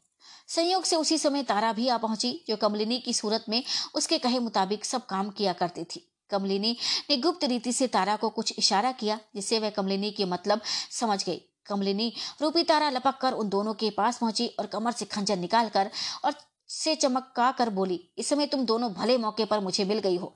आज मेरा मनोरथ पूरा हुआ। अब मैं तुम दोनों से बिना बदला लिए टलने वाली नहीं तारा की यह बात सुन कमलिनी जानबूझकर कांपने लगी। मालूम होता था कि वह डर से काँप रही है। मनोरमा भी एकाएक कमलिनी को मौजूद देखकर घबरा गई। इसके अतिरिक्त उस चमकते हुए खंजर को देखकर उसे विश्वास हो गया कि अब किसी तरह जान नहीं बचती। क्योंकि इसी तरह का खंजर भूतनाथ के हाथ में वे देख चुकी थी और उसके प्रबल प्रताप का नमूना उसे मालूम हो चुका था। साथ ही उसे इस बात का भी विश्वास हो गया कि राक्षसी जिसने भूसे भूतनाथ के हाथ से छुड़ाया, सच्ची और उसकी खैर ख्वाह है। कमलिनी ने तारा को फिर से इशारा किया, जिसे मनोरमा ने नहीं जाना। पर तारा ने वह खंजर मनोरमा के बदन से लगा दिया और वह बात की बात में बेहोश होकर ज़मीन पर गिर गई। झाड़ी में छिपा हुआ भूतनाथ भी निकल आया और कमलिनी से बोला, जो हो मगर मेरा काम कुछ भी नहीं हुआ। कमलिनी इसमें कोई शक नहीं कि तुम बड़े बुद्धिमान हो, परंतु कभी कभी तुम्हारी अकल भी हवा खाने चली जाती है। तुम इस बात को नहीं जानते कि तुम्हारा काम पूरा पूरा हो गया। एकाएक तारा के पहुँच जाने से मालूम हुआ कि तुम्हारी किस्मत तेज है, नहीं तो मुझे बहुत कुछ बखेड़ा करना पड़ता। भूतनाथ, सो क्या? मुझे माफ़ समझो। मात समझा दो तो जी ठिकाने हो। कमलनी, मेरे पास बैठ जाओ, मैं अच्छी तरह समझा देती हूँ। कहो, तुम्हारा आना कैसे हुआ? तारा। मुझे एक ऐसा काम आ पड़ा कि बिना तुमसे मिले कठिनता दूर होने की आशा न रही। लाचार झंडी टेढ़ी करके तुमसे मिलने की उम्मीद में यहाँ आई थी, खमलिनी। अच्छा हुआ कि तुम आई। इस समय तुम्हारे आने से बड़ा ही काम चला। अच्छा बैठ जाओ और जो कुछ मैं कहती हूँ उसे सुनो। इसके बाद कमलिनी, तारा और भूतनाथ में देर तक बातचीत होती रही, जिसे यहाँ पर लिखना हम मुनासिब नहीं समझते, क्योंकि इन लोगों ने जो कुछ करना विचारा है, वह आगे के बयां में स्वयं खुल जाएगा। जब बातचीत से छुट्टी मिली तो मनोरमा को उठा, तीनों आदमी पहाड़ी के नीचे उतरे। मनोरमा एक पेड़ के साथ बाँध दी गई। इस काम से छुट्टी पाकर तारा और भूतनाथ वहाँ से अलग हो गए और किसी झाड़ी में छिपकर दूर से इन दोनों को देखते रहे। थोड़ी ही देर बाद मनोरमा होश में आई और अपने को बेबस पाकर चारों तरफ़ देखने लगी। पास ही में पेड़ से बंधी हुई कमलिनी पर भी इसकी निगाह पड़ी और वे अफसोस के साथ कमलिनी की तरफ़ देख बोली, बेशक तुम सच्ची हो, मेरी भूल थी जो तुम पर शक करती थी। कमलिनी, खैर इस समय तो तुम्हारी ही सबक से मुझे भी कष्ट भोगना पड़ा। मनोरमा। आप सुन रहे हैं उपन्यास चंद्रकांता संतति, अध्याय छठा, भाग तीसरा। कमलिनी, खैर इस समय तुम्हारे ही सबब से मुझे भी कष्ट भोगना पड़ा। मनोरमा, इसमें कोई संदेह नहीं। कमलिनी, तुम्हारा छूटना तो मुश्किल है, मगर मैं किसी न किसी तरह धोखा देकर छूट ही जाऊँगी, और तब कमलिनी से समझूँगी। अब बिना उसकी जान लिए मुझे चैन नहीं। मनोरमा, तुम्हारी भी तो वह दुश्मन है, फिर तुम्हें क्यों और कैसे छोड़ देगी? कमलिनी, मेरी उसकी दुश्मनी भीतर ही भीतर की है। इसके अतिरिक्त एक और सबब है ऐसा है कि जिससे मैं अवश्य छूट जाऊँगी और तुम्हारे छुड़ाने का भी त्याग करूँगी। मनोरमा, वह कौन सा सबब है? कमलिनी, सो मैं अभी नहीं कह सकती। तुम्हें वह स्वयं मालूम हो जाएगा। ना मालूम वह कमबख्त कहाँ गई। मनोरमा, क्या तुम्हें भी नहीं मालूम? कमलिनी, नहीं। मुझे जब होश आया, मैंने अपने आप को इसी तरह से बेबस पाया। मनोरमा। खैर, कहीं भी हो, आएगी तो है ही। हाँ तुम्हें यदि अपने छूटने की उम्मीद है तो कब तक? कमलिनी, उसके आने पर दो चार बातें करने से ही मुझे छुट्टी मिल जाएगी, और मैं तुम्हें भी अवश्य ही छुड़ाऊँगी। हाँ अकेली होने के कारण थोड़ा विलंब हो सकता है।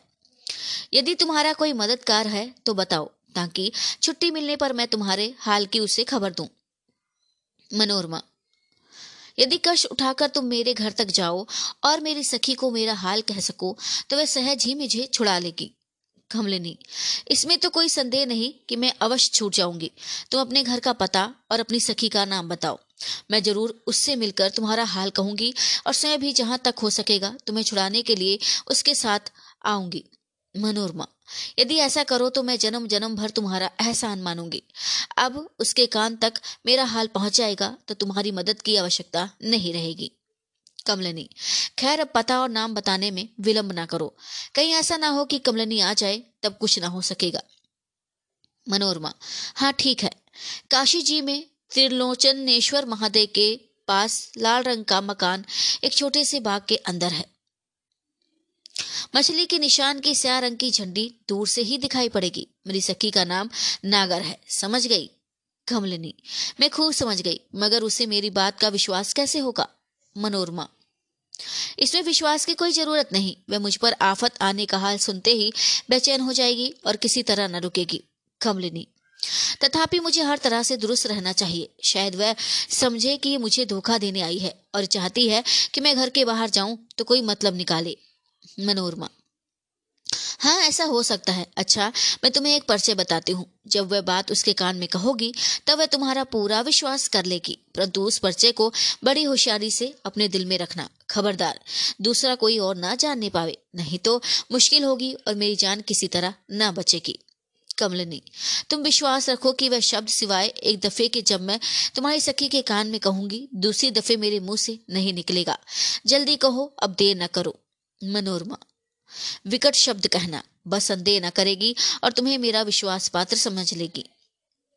कमलनी, ठीक है, अब जहाँ तक जल्द हो सकेगा मैं तुम्हारी सखी के पास पहुंचूँगी और अपना मतलब निकालूँगी।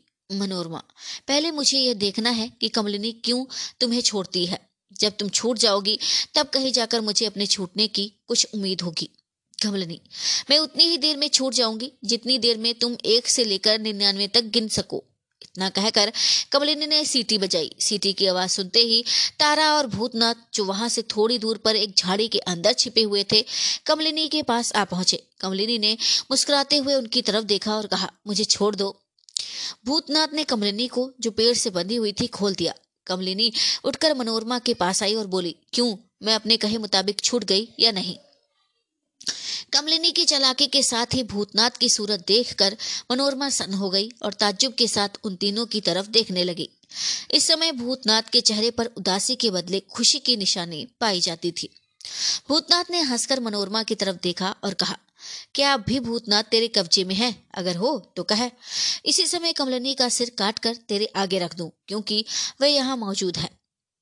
मनोरमा ने क्रोध के मारे दांत पीसे और सिर नीचा कर लिया। थोड़ी देर बाद बोली, अफसोस, में धोखा खा गई। कमलिनी, अब समय नष्ट करना ठीक नहीं। इस हराम जादी को तुम ले जाओ और लोहे वाले तहखाने में बंद करो, फिर देखा जाएगा। इस नेजी को अपने पास रखो और वह खंजर मुझे दे दो। अब नेजी के बदले खंजर रखना ही मैं उत्तम समझती हूँ। यद्यपि एक खंजर मेरे पास है, परंतु वह कुंवर इंद्रजीत सिंह के लिए है। तारा, मैं भी यही कहना चाहती थी, क्योंकि खंजर और नेजे में गुण तो एक ही हैं फिर बोझ लेकर घूमने से क्या फ़ायदा? ये लो खंजर, अपने पास रखो। कमलिनी, तुम भी तारा के साथ जाओ और इस हरामजादी को हमारे घर पहुंचाकर बहुत जल्द लौट आओ। तब तक मैं इसी जगह रहूँगी और तुम्हारे आते ही तुम्हें साथ लेकर काशी जी जाऊँगी। पहले तुम्हारा काम करके कुंवर इंद्रजीत सिंह के साथ मिलूँगी और माया रानी के मंडली को, जिसने दुनिया में अंधेर मचा रखा है, जहन्नुम में भेजूँगी। भूतनाथ, जो हुक्म। रात आदि से कुछ ज़्यादा जा चुकी है। चारों तरफ़ सन्नाटा छाया हुआ है। कभी कभी कुत्तों के भौंकने की आवाज़ के सिवाय और किसी तरह की आवाज़ सुनाई नहीं देती। ऐसे समय में काशी की तंग गलियों में दो आदमी, जिनमें एक औरत और दूसरा मर्द है, घूमते हुए दिखाई देते हैं। ये दोनों कमलिनी और भूतनाथ हैं, जो त्रिलो त्रिलोचनेश्वर महादेव के महादेव के पास, मनोरमा के मकान पर पहुँचने की धुन में कदम बढ़ाए तेज़ी के साथ जा रहे हैं। जब ये दोनों एक चो मुहानी के पास पहुँचे तो देखा कि एक दाहिनी तरफ़ से एक आदमी पीठ पर गट्ठर लादे आया और उसी तरफ़ को घूमा, जिधर ये दोनों जाने वाले थे। कमलिनी ने धीरे से भूतनाथ के कान में कहा, इस गठरी में ज़रूर कोई आदमी है, भूतनाथ। बेशक ऐसा ही है। इस आदमी की चाल पर भी मुझे कुछ शक पड़ता है। ताजुब नहीं कि यह मनोरमा का नौकर श्यामलाल हो। कमलिनी तुम्हारा शक ठीक भी हो सकता है, क्योंकि तुम बहुत दिनों तक मनोरमा के मकान पर रह चुके हो और वहाँ के हर एक आदमी को बखूबी जानते हो। भूतनाथ, कहो तो इसे रोको। कमलिनी हाँ हाँ रोको। जाने ना पाए। भूतनाथ, लपक कर उस आदमी के सामने आया और कमर से खंजर निकालकर उसके सामने चमकाया। उसकी चमक में भूतनाथ और कमलिनी ने उस आदमी को पहचान लिया। मगर वह इन दिनों, इन दोनों को अच्छी तरह से ना देख सका, क्योंकि बिजली की तरह चमकने वाली रोशनी ने उसकी आँखें बंद कर दी। और वह घबरा कर बैठ गया। भूतनाथ ने खंजर उसके बदन से लगाया, जिसकी तासीर से वह एक दफे कांपा और बेहोश होकर ज़मीन पर लंबा हो गया। भूतनाथ ने उसी उसी तरह छोड़ दिया और गठरी का कोना खोलकर देखा तो उसमें एक कमसिन औरत बंधी पाई। कमलनी के हुक्म से भूतनाथ ने वह गठरी अपनी पीठ पर लाद ली और मनोरमा के घर का रास्ता छोड़ दोनों आदमी गंगा किनारे की तरफ़ रवाना हुए। बात की बात में दोनों गंगा किनारे जा पहुँचे। इस समय चंद्रमा की रोशनी अच्छी तरह फैली हुई थी। एक मड़ी के ऊपर बैठने के बाद भूतनाथ ने वह गठरी खोली। उस बेहोश औरत के चेहरे पर चंद्रमा की रोशनी पड़ते ही भूतनाथ चौंकर बोला, उफ, ये तो कमला है। कमला होश में लाई गई। जब उसकी निगाह भूतनाथ के ऊपर पड़ी तो वह एकदम से काँप उठी। कमला को उस दिन की बात याद गई, याद आ गई, जिस दिन खंडहर के तहखाने में अपने चाचा शेर सिंह के पास भूतनाथ को देखा था।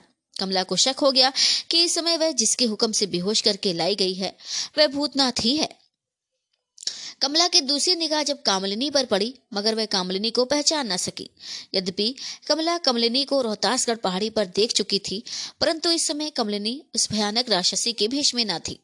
रंग काला तो ज़रूर था, परंतु लंबे लंबे दांत उसके मुँह में न थे। इसी से वह कमली को नहीं पहचान सकी। कमलिनी ने जब देखा कि कमला बहुत ही डरी हुई है और हैरान मालूम पड़ती है तो उसने कमला का हाथ पकड़ लिया और धीरे से दबाकर कहा, कमला तू डर मत। हम लोगों ने इस समय तुझे एक दुश्मन के हाथ से छुड़ाया है, कमला। अब मेरा जी ठिकाने हुआ। मुझे उम्मीद है कि आप लोगों की तरफ़ से मुझे तकलीफ़ नहीं पहुंचेगी। परंतु आप लोगों को जानने के लिए मेरा जी बेचैन हो रहा है। कमलिनी, ठीक है, ज़रूर तेरा जी चाहता होगा कि हम लोगों का हाल जाने और इसी तरह मैं भी तुझसे बहुत कुछ पूछना चाहती हूँ, मगर इस समय केवल चार पाँच घंटे के लिए तुझसे जुदा होती हूँ। तब तक तू इनके साथ रहे। किसी तरह से डर मत। सवेरा होने के पहले ही मैं तुझसे आकर मिलूँगी और बातचीत के बाद कुंवर इंद्रजीत सिंह के छुड़ाने का उद्योग करूँगी। कमला, मैं आपके हुक्म के खिलाफ कुछ ना करूँगी। मैं आपसे हर तरह पर भलाई की ही आशा रखती हूँ, क्योंकि आपने मुझे एक ऐसे दुश्मन के हाथ से छुड़ाया है, जिसका हाल मैं ही जानती हूँ। कमलिनी अच्छा तो अब बातों में समय नष्ट करना ठीक नहीं। भूतनाथ, यहाँ छोटी छोटी बहुत सी डोंगियाँ बंधी हुई हैं। सन्नाटा और मौका देखकर कोई एक डोंगी खोल लो और कमला को साथ लेकर गंगा पार चल चले जाओ। मैं अब मनोरमा के घर जाती हूँ और वहाँ से अपने मतलब का साथ कर सवेरा होने के पहले ही तुमसे आकर मिलूँगी। कमला, क्या नाम लिया मनोरमा? हाय हाय वे तो बड़ी शतान है। हम लोगों को तो उसने तबाह कर डाला। क्या तुम उसके कमलिनी डर मत कमला। मनोरमा को मैंने कैद कर लिया है और अब एक ज़रूरी काम के लिए उसके घर पर जा रही हूँ। उफ, बहुत विलम्ब हुआ। खैर, अब विदा होती हूँ। पुनः मिलने पर सब हाल तुमसे कहूँगी।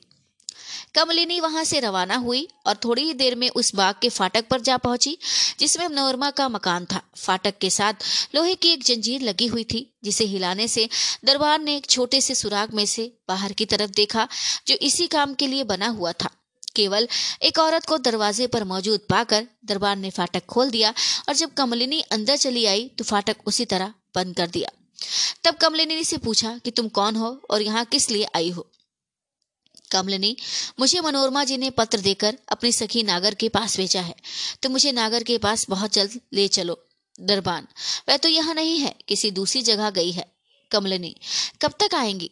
दरबान, सो मैं ठीक तो नहीं कह सकता। कमलिनी, क्या तुम ये भी नहीं कह सकते कि वे आज या कल तक लौट आएगी या नहीं? दरबान। हाँ ये तो मैं कह सकता हूँ कि चार पाँच दिन तक वह आना आवेगी। इसके बाद चाहे जब वह आवे। कमलिनी, अफसोस, अब बेचारी मनोरमा नहीं बच सकती। दरबान, क्यों? क्यों उन पर क्या आफत आई? कमलिनी, ये एक गुप्त बात है जो मैं तुमसे नहीं कह सकती। हाँ इतना कहने में कोई हर्ष नहीं कि यदि तीन दिन के अंदर उन्हें बचाने का उद्योग न किया जाएगा तो चौथे दिन कुछ नहीं हो सकता। वे अवश्य मारी डाली जाएँगी। दरबान।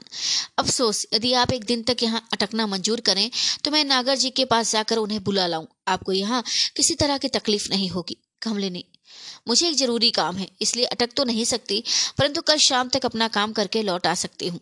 दरबान, यदि आप ऐसा करें तो भी काम चल सकता है, परंतु आप अटक न जाएँ। यदि आपका काम ऐसा हो, जिसे आप हम लोग कर सकते हैं तो आप कहें, उसका बंदोबस्त कर दिया जाएगा। कमलनी नहीं। बिना मेरे गए हुए काम नहीं हो सकता, मगर कोई चिंता नहीं, मैं कल शाम तक अवश्य आ जाऊँगी। दरबान, जैसी मर्ज़ी। आपकी मेहरबानी से यदि हमारे मालिक की जान बच जाएगी तो हम लोग जन्म भर के लिए गुलाम रहेंगे। कमलिनी अवश्य। खैर, अब पता और नाम बताने में जल्दी से उनको खबर कर दो। तुम जल्द से जल्द जाकर उनको खबर कराओ। कमलिनी बोली और मैं अवश्य आऊँगी और उनके लिए हर तरह का उद्योग करूँगी। तुम जाते समय इसका बंदोबस्त कर जाना कि यदि तुम्हारे लौट आने के पहले ही मैं यहाँ पहुँच जाऊँ तो मुझे यहाँ रहने में किसी तरह का तरदुद ना हो। दरबान, इससे आप बेफिक्र रहें।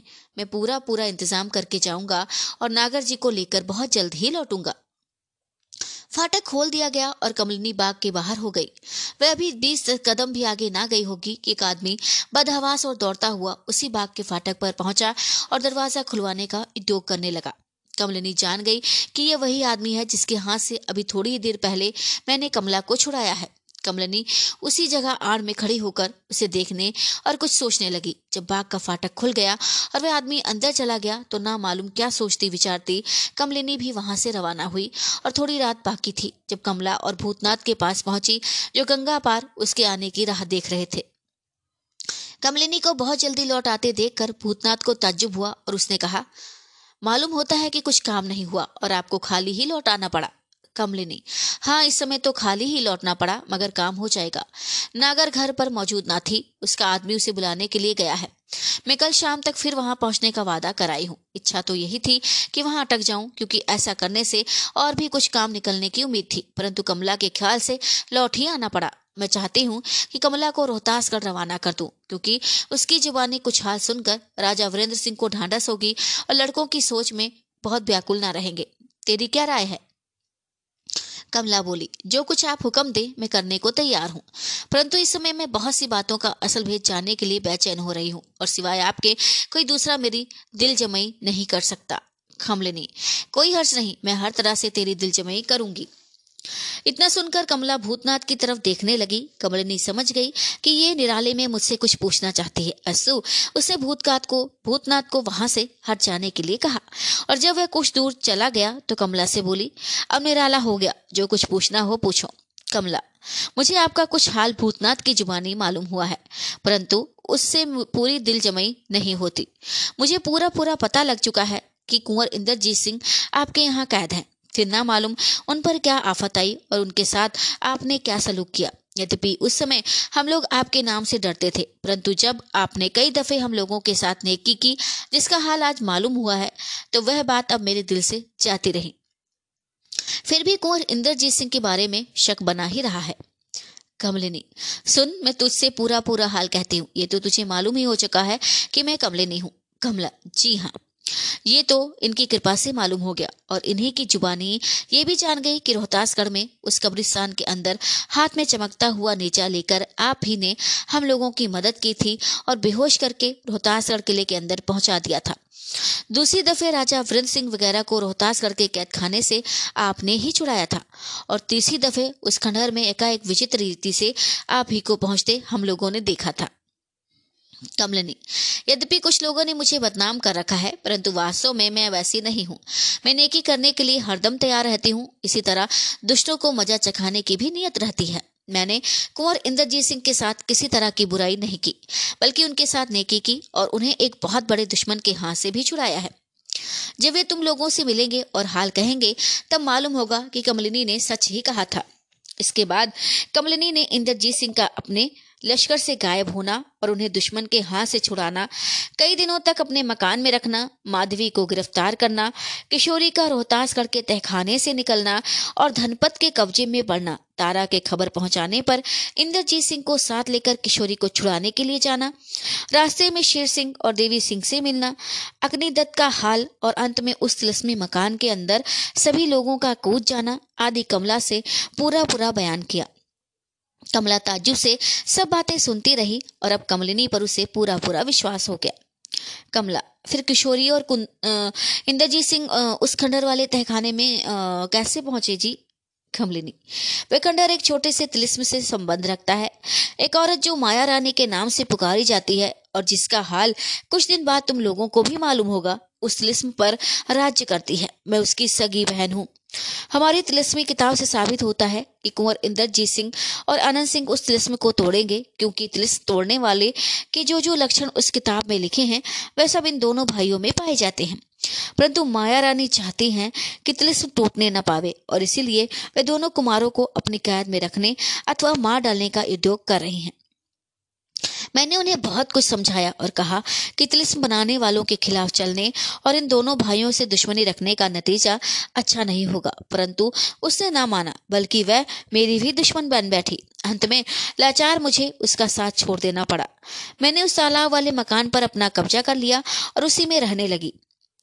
उस मकान में मैं बेफिक्र रहती हूँ। माया रानी के कई आदमियों ने, जो नेक और ईमानदार थे, मेरा साथ दिया। तिलिस्म का जितना हाल उसे मालूम है, उतना ही मुझे भी मालूम है। यही सबब है कि वे अर्थात तिलस्मी महारानी वीरेंद्र सिंह और उनके खानदान के साथ दुश्मनी कर रही है और मैं हर तरह से उनकी मदद कर रही हूँ। उस तिलस्मी मकान के अंदर इंद्रजीत सिंह और उनके साथियों तथा मेरे नौकरों का हँसते हँसते कूद जाना उसी तिलस्मी महारानी की कार्रवाई थी और उस खंडहर वाले तहखाने में जो कुछ तुम लोगों ने देखा, वह सब भी उसी की बदौलत थी। अफसोस गुप्त राह से महारानी के बहुत से आदमियों के पहुँच जाने के कारण मैं कुछ ना कर सकी। खैर, कोई हर्ष नहीं। कुंवर इंद्रजीत सिंह, आनंद सिंह और किशोरी तथा कामनी वगैरह का माया रानी कुछ भी नहीं बिगाड़ सकती, क्योंकि उसकी असल जमा पूंजी जो थी, वह मेरे हाथ लग चुकी है, जिसका खुलासा हाल इस समय मैं नहीं कह सकती। हाँ इतना प्रतिज्ञा पूर्वक कहती हूँ कि उन लोगों को मैं बहुत जल्द कैद से छुड़ाऊँगी। कमला मैं समझती हूँ कि वह मकान भी तिलस्मी होगा, जिसके अंदर कुंवर इंद्रजीत सिंह वगैरह हँसते हँसते कूद पड़े थे। कमलिनी, नहीं, उस मकान का तिलिस्म से कोई संबंध नहीं। वह नया बनाया गया है, मुझे उसकी खबर ना थी। इसी से मैं धोखे में आ गई। पीछे पता लगाने से मालूम हुआ कि वह भी माया रानी की कार्रवाई थी। कमला अब मेरा जी ठिकाने हुआ और आपकी बदौलत अपनी प्यारी सखी किशोरी और कुंवर इंद्रजीत सिंह वगैरह के छूटने की उम्मीद हुई। अब आशा है कि आपकी कृपा से एक दफे माया रानी को भी देखूँगी। कमलनी इसके लिए जल्दी करना तो मुनासिब नहीं। मैं आज ही कुल आज ही कल मैं तुझे अपने साथ माया रानी के घर ले चलती, क्योंकि मुझे वहाँ जाने की बहुत जल्दी है। परंतु इस समय तेरा रोहतास कर लौट आ जाना ही ठीक है, क्योंकि राजा वीरेंद्र सिंह लड़कों की जुदाई में हद से ज़्यादा दुखी होंगे। तेरे लौट जाने से उन्हें ढांढस होगा, और मेरी जुबानी जो कुछ तूने सुना है, जब उसे बयां करेगी तो उन्हें एक प्रकार की आशा हो जाएगी। हाँ एक बात तुझसे पूछना भूल गई। कमला, वह क्या? तू कहती है कि मैं रा, माया रानी को देखना चाहती हूँ तो क्या तूने उसे नहीं देखा? उसी के आदमी तो तुझे गिरफ़्तार करके ले गए थे। जहाँ तक मैं समझती हूँ तो उसके पास ज़रूर पहुंचाई गई होगी कमला। हाँ हाँ मैं एक जनाने दरबार में पहुंचाई गई थी मगर ये नहीं कह सकती कि वह माया रानी की दरबार था या किसी और का। और यदि माया रानी का ही दरबार था तो कमलिनी पहले तो अपना हाल कह कि जब खंडर के अंदर तहखाने में घुसी तो क्या हुआ और क्यों और कैसे गिरफ़्तार हो गई? कमला। जब हम लोग राजा वीरेंद्र सिंह के साथ कुमार को निकालने के लिए उस खंडर वाले तहखाने में गए तो वहाँ किसी को ना पाया। सीढ़ी के नीचे एक छोटी कोठरी थी। मैं उसमें घुस गई। देखा कि पत्थर की एक सिल्ली दीवार से अलग होकर ज़मीन पर पड़ी हुई है और उस जगह एक आदमी के ला जाने लायक रास्ता है। उस दरवाजे के दूसरी तरफ़ एक और कोठरी नज़र आई, जिसमें चिराग जल रहा था। मैंने आनंद सिंह और तारा सिंह को पुकारा। जब वो आ गए तो तीनों आदमी उस कोठरी के अंदर घुसे। जब दो तीन कदम गए होंगे तो एकाएक पीछे से खटके की आवाज़ आई। घूमकर देखा तो वे रास्ता बंद पाया जिधर से आए थे। ताजुब में आकर हम लोग सोचने लगे कि अब क्या करना चाहिए। एकाएक कई आदमी तक एक तरफ़ से निकल कर आए और उन लोगों ने फुर्ती के साथ एक एक चादर हम लोगों के ऊपर डाल दी। मुझे उस चादर की तेज महक कभी नहीं भूलेगी। सिर पर पड़ते ही अजब हालत हो गई। एक प्रकार की तेज महक नाक के अंदर घुसी और उसने तन बदन की सुध भुला दी। ना मालूम उसी दिन या दूसरे या कई दिन के बाद जब मैं होश में आई तो अपने को रात के समय एक जना ने दरबार में पाया। कमलिनी, वह दरबार कैसा था? कमला, वह दरबार एक बारह दरी में था। चढ़ाऊ सिंहासन पर एक नौजवान औरत दक्षिणी ढंग की पोशाक पहने बैठी थी। मैं कह सकती हूँ कि सिवाय किशोरी के उसके मुकाबले की खूबसूरत औरत आज तक किसी ने नहीं देखी होगी। कमलिनी बस बस, मैं समझ गई, वही माया रानी थी। हाँ और क्या देखा? कमला। उसके दाहिनी तरफ़ सोने की एक चौकी पर मृगशाला बिछा हुआ था, मगर उस पर कोई बैठा ना था। कमलिनी वह तिलिस्म के दारोगा की जगह थी, जो वृद्ध साधु के वेश में रहता है, मगर आजकल उसे राजा वीरेंद्र सिंह ने कैद कर लिया है। कमला। राजा वीरेंद्र सिंह ने कब और किस दारोगा को कैद किया है? कमलिनी उस लक्ष्मी खंडर में जब तुम लोग गए तो किसी साधु को बेहोश पाया था या नहीं? कमला। हाँ एक कोठरी के अंदर जिसमें एक मूर्त थी। क्या वही तिलस्मी दारोगा है? कमलिनी। हाँ वही दारोगा है। वही बहुत से आदमियों को साथ लेकर तहखाने में से कुमार को उठा लाने के लिए उस खंडर में गया था, मगर तारा सिंह की चालाकी से अपने साथियों के सहित बेहोश हो गया। उस समय वेश बदले मेरा भी एक आदमी वहाँ मौजूद था, मगर दूर हुई से सब कुछ देख रहा था। हाँ तो उस दरबार में और क्या देखा? कमला। उस मृगशाला बिछी हुई चौकी के पास अर्ध गोलाकार बीस चढ़ाऊ कुर्सियाँ थी और उसी तरह सिंहासन के बाई तरफ़ छोटे जड़ाऊ सिंहासन पर एक खूबसूरत औरत बैठी हुई थी, जिसके बाद फिर बीस या इक्कीस चढ़ाऊ कुर्सियाँ थी और दोनों तरफ़ वाली जड़ाऊ कुर्सियों पर नौजवान और खूबसूरत औरतें बड़े ठाठ से बैठी थी। मैंने उस दरबार को, मैं कभी नहीं भूलूँगी। कमलनी, ठीक है तो अब मुझे माया रानी को देखने की कोई आवश्यकता नहीं। खैर, मुक्सर में कहे, फिर क्या हुआ? कमला। पहले ये बता दीजिए कि माया रानी के बगल में छोटी जड़ाऊ सिंहासन पर कौन औरत थी, क्योंकि वह भी बड़ी खूबसूरत थी, कमलनी। वे मेरी छोटी बहन थी। सबसे बड़ी माया रानी, उससे छोटी मैं और मुझसे छोटी वही औरत है। उसका नाम लाडली है। कमला, आपकी और भी कोई बहन है?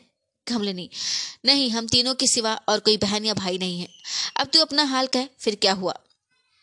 कमला माया रानी के सिंहासन के पीछे मनोरमा खड़ी थी। उन सभी के बीच बातचीत से मालूम हुआ कि उसका नाम मनोरमा है। वह बड़ी दुष्ट थी। कमलनी थी नहीं, बल्कि है। हाँ तब क्या हुआ? कमला। ऐसे दरबार को देखकर मैं घबरा गई। जिधर निगाह पड़ती थी, उधर ही एक से बढ़कर एक जड़ाऊ चीज़ें नज़र आती थी। मैं हैरान थी कि इतनी दौलत इन लोगों के पास कहाँ से आई और ये लोग कौन है? मैं ताजुब में आकर चारों तरफ़ देखने लगी। एकाएक मेरी निगाह कुंवर आनंद सिंह और तारा सिंह पर पड़ी। कुंवर आनंद सिंह हथकड़ी और बेड़ी से लाचार मेरे पीछे की तरफ़ बैठे थे। उनके पास उन्हीं तरह की हथकड़ी, बेड़ी से बेबस तारा सिंह भी बैठे थे। फ़र्क इतना था कि कुंवर आनंद सिंह जख्मी ना थे, मगर तारा सिंह बहुत ही जख्मी और खून से तरबतर हो रहे थे। उनकी पोशाक खून से रंगी हुई मालूम पड़ती थी। यद्यपि उनके जख्मों पर पट्टी बंधी हुई थी, मगर सूरत देखने से साफ़ मालूम पड़ता था कि उनके बदन से खून बहुत निकल गया है और इसी से वे सुस्त और कमज़ोर हो रहे हैं। कुमार की अवस्था देखकर मुझे क्रोध चढ़ाया, मगर क्या कर सकती थी? क्योंकि हथकड़ी और बेड़ी ने मुझे भी लाचार कर रखा था। हाथ में नंगी तलवारें लिए कई औरतें, कुंवर आनंद सिंह, तारा सिंह और मुझको घेरे हुई थी। ये जानने के लिए मेरा जी बेचैन हो रहा था कि जब हम लोग बेहोश करके यहाँ ला गए तो तारा सिंह को जख्मी करने की आवश्यकता क्यों पड़ी? माया रानी ने मनोरमा की तरफ़ देखा और कुछ इशारा किया। मनोरमा तुरंत मेरे पास आई।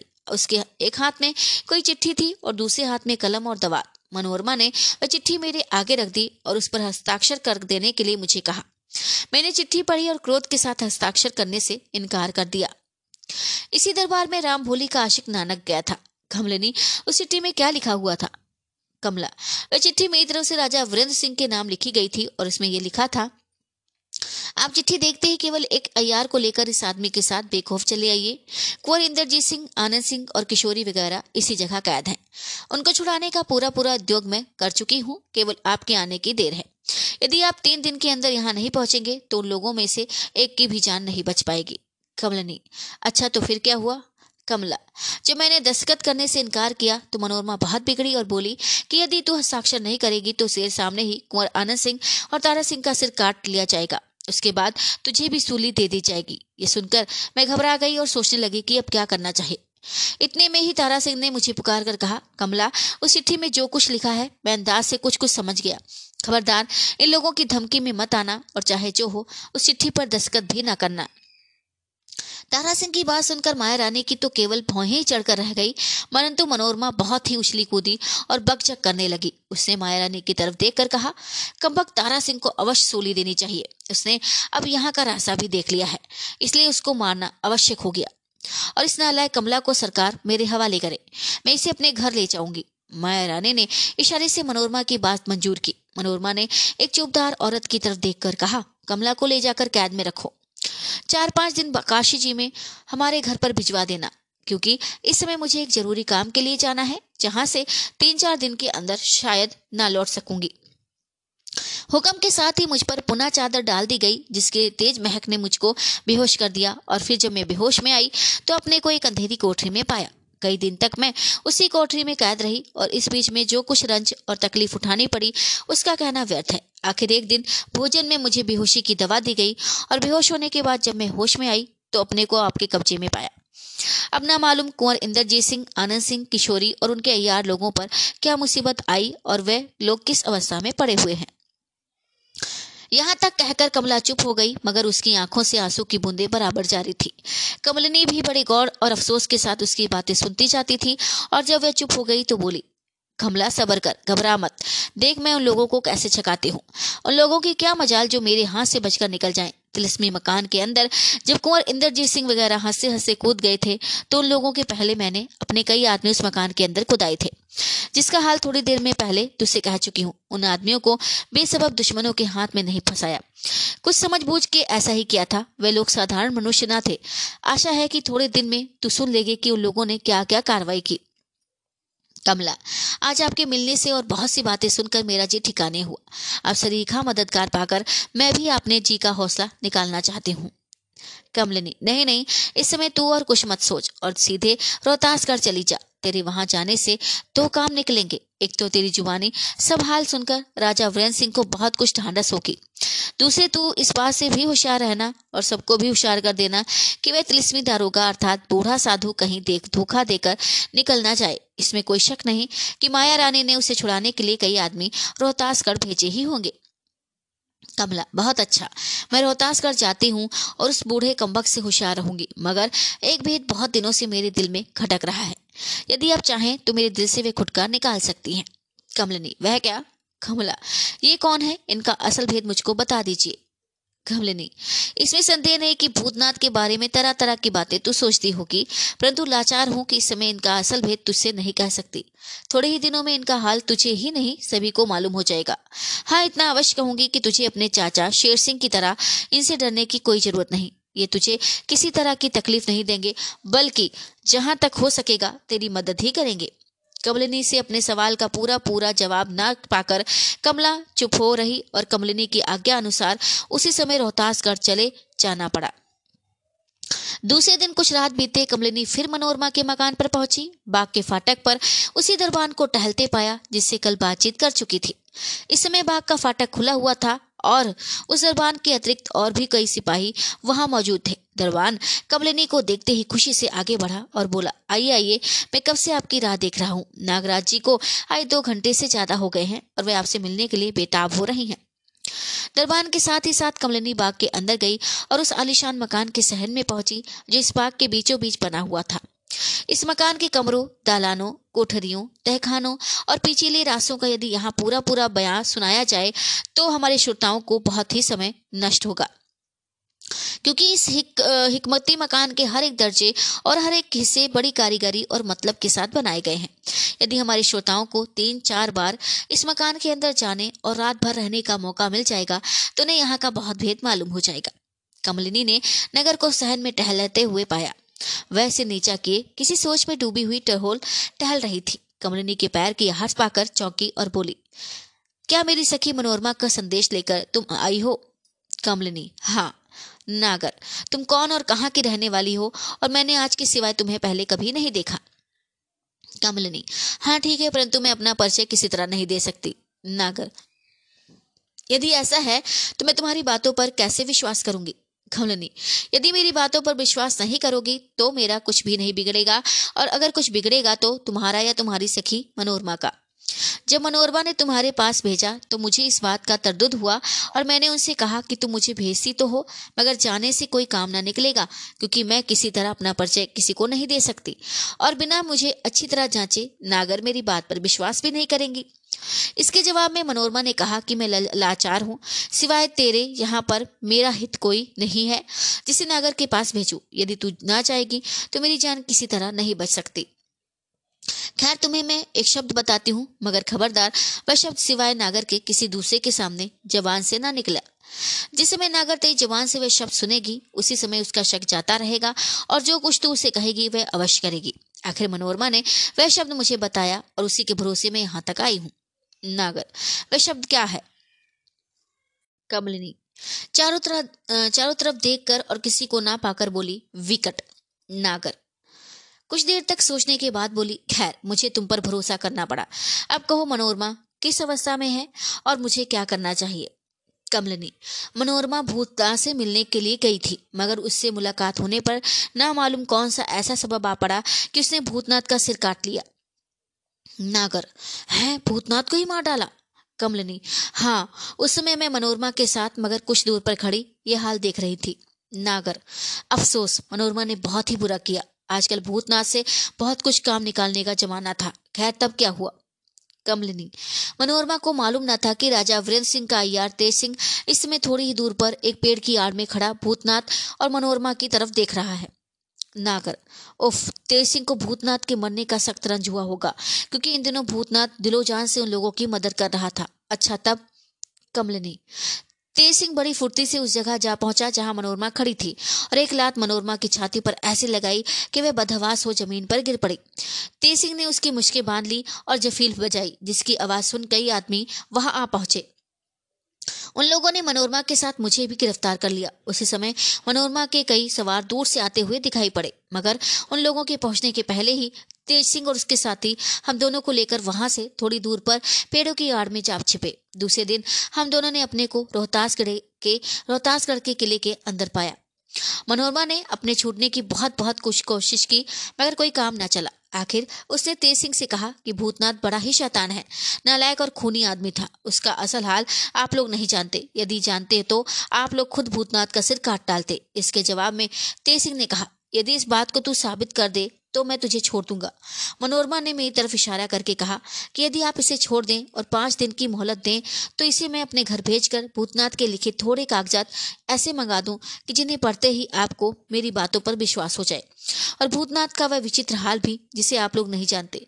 मालूम हो, यदि मैं झूठी निकलूं तो जो कुछ चाहे मुझे सजा दीजिएगा। तब तेज सिंह ने कुछ देर सोच विचार कर कहा कि हो सकता है कि मुझसे बहाना करके इसे तुम अपने घर भेजो और किसी तरह की मदद मांगो। मगर मुझे इसकी कुछ परवाह नहीं। मैं तुम्हारी बात मंजूर करता हूँ और इसे छोड़ देता हूँ। जो कुछ चाहो, इसे समझा बुझा कर अपने घर भेजो। इसके बाद मुझसे निराले में बातचीत करने के लिए आज्ञा मांगी गई और तेज सिंह ने उसे भी मंजूर किया। आखिर मनोरमा ने मुझे बहुत कुछ समझा बुझा कर तुम्हारे पास रवाना किया है। अब मैं तो रोहतासगढ़ जाने वाली नहीं, क्योंकि बड़ी मुश्किल से जान बची है। मगर तुम्हें मुनासिब है कि जहाँ तक हो सके, भूतनाथ के कागजात लेकर जल्द रोहतासगढ़ जाओ और अपनी सखी के छुड़ाने का बंदोबस्त करो। कमलनी की बातें सुनकर नागर सोच सागर में डूब गई। ना मालूम उसके दिल में क्या क्या बातें पैदा हो रही थी, मगर लगभग आधी घड़ी के बाद वह चुपचाप बैठी रही। इसके बाद उसने सिर उठाया और कमलनी की तरफ़ देखकर कहा, खैर, अब मुझे रोहतासगढ़ जाना ज़रूरी हुआ। रात भर में वे सब इंतज़ाम करके सवेरे या कुछ दिन चढ़े रवाना हो जाऊँगी। कमलिनी अच्छा तो मेरे जिस जिम्मे जो कुछ काम था, उसे मैं कर चुकी। अब तुम जो मुनासिब समझो करो और मुझे आज्ञा दो कि जाऊँ और अपना काम देखूँ। नागर इसमें कोई संदेह नहीं कि तुमने मुझ पर और मनोरमा पर भारी एहसान किया। अब मैं चाहती हूँ कि आज की रात यहाँ रह जाओ, क्योंकि मनोरमा को छुड़ाने के लिए रात भर में मैं जो कुछ इंतज़ाम करूँगी, उसका हाल सवेरे तुमसे कहूँगी और उसके बाद तुमसे कुछ सलाह करके तब रोहतास कर जाऊँगी।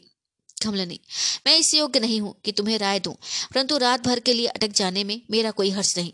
यदि इससे आप लोगों की कुछ भलाई हो तो नागर ने कमलनी के लिए एक कमरा खोल दिया और उसके खाने पीने के लिए बखूबी इंतज़ाम कर दिया। आधी रात जा चुकी है, कमलिनी।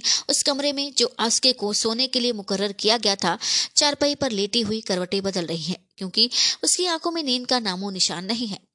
उसके दिल में तरह तरह की बातें पैदा होती और मिटती हैं। उसे इस कोठरी की बनावट ने और भी तरदुद में डाल रखा है। यद्यपि इस कोठरी में विशेष सामान तो नहीं है और ना किसी तरह की सजावट ही है, केवल एक चारपाई जिस पर कमलिनी सोई है और एक चौकी पड़ी है तथा कोने में एक क्षमादान चल रहा है, परंतु तीन तरफ़ की दीवारों पर वह ताजुब और तरदुद की निगाह डाल रही है। इस कमरे की एक तरफ़ की दीवार जिधर से इसमें आने के लिए दरवाज़ा था, ईट और चूने से बनी हुई थी। परंतु बाकी तीन तरफ़ की दीवारें तख्ते बंदी की थी, अर्थात लकड़ी से बनी हुई थी। कमलिनी के दिल में शक पैदा हुआ और उसने सोचा कि इस तख्ते बंदी की दीवारों में कोई भेद ज़रूर है। इस मकान का कुछ कुछ भेद कमलिनी को मालूम था, पर यहाँ का पूरा पूरा हाल वह नहीं जानती थी और जानने की इच्छा रखती थी।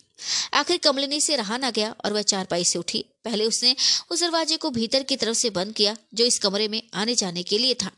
इसके बाद कमर से खंजर निकाल लिया और उसके कब्जे से तरदे बंदी की दीवारों को जगह जगह से ठोंक कर देखने लगी।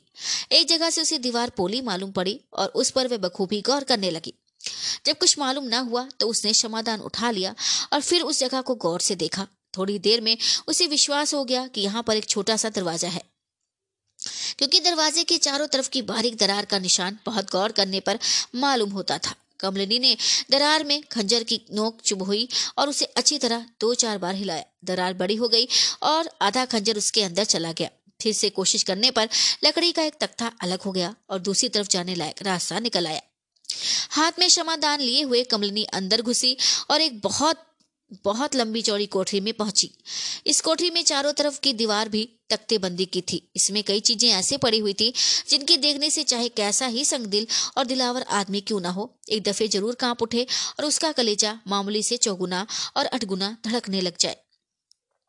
इस घोड़े में, इस कोठरी में एक घोड़े की लाश थी, मगर वह अजीब ढंग की थी।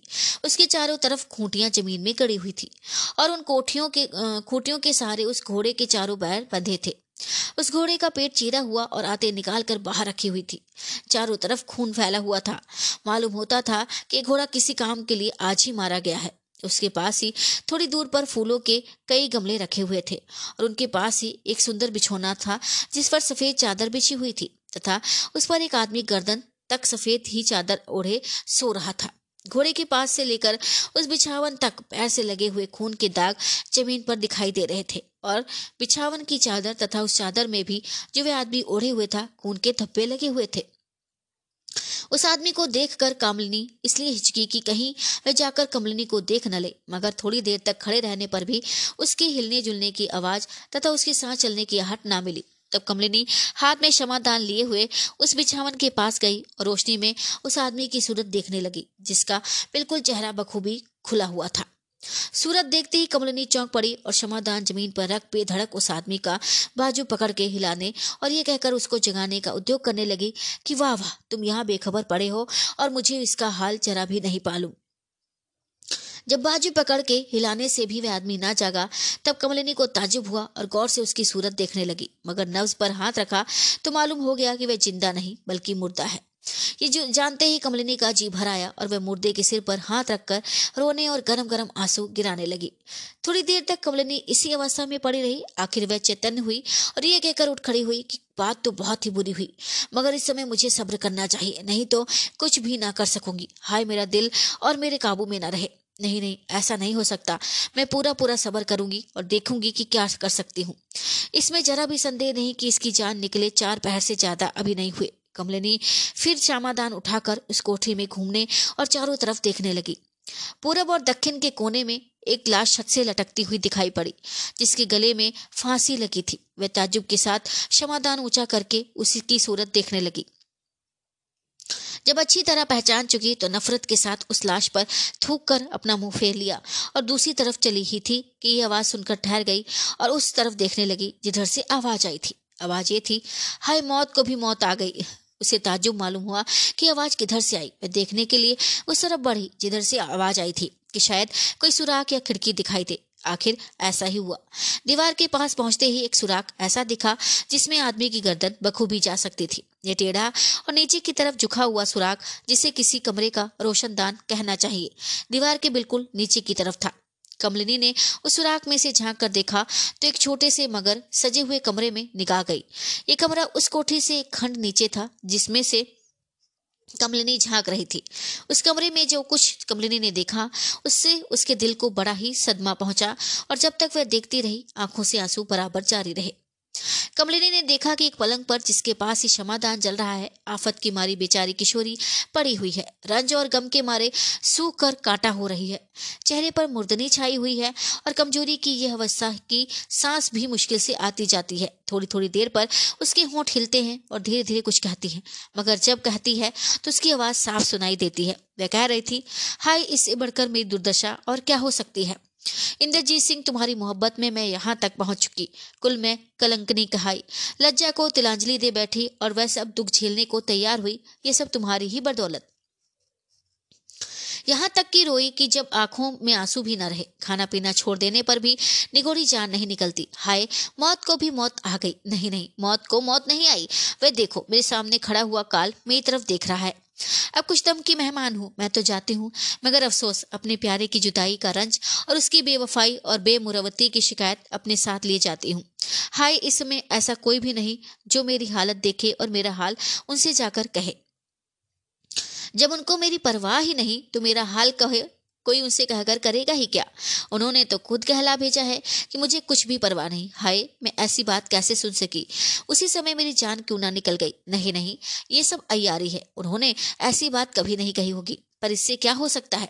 जबकि दम निकलने में कुछ कसर बाकी नहीं। देखो देखो, वह काल अब मेरी तरफ़ बढ़ा चला आता है। अच्छा है, किसी तरह वह शायद आए भी तो। हे सर्वशक्तिमान, जगदीश्वर, मैं तुम्ही को गवा रखती हूँ। क्योंकि तुम खूब जानते हो कि मैं निर्दोष इस दुनिया से उठी जाती हूँ और इंद्रजीत सिंह की मोहब्बत के सिवाय अपने साथ कुछ भी नहीं ले जाती हूँ।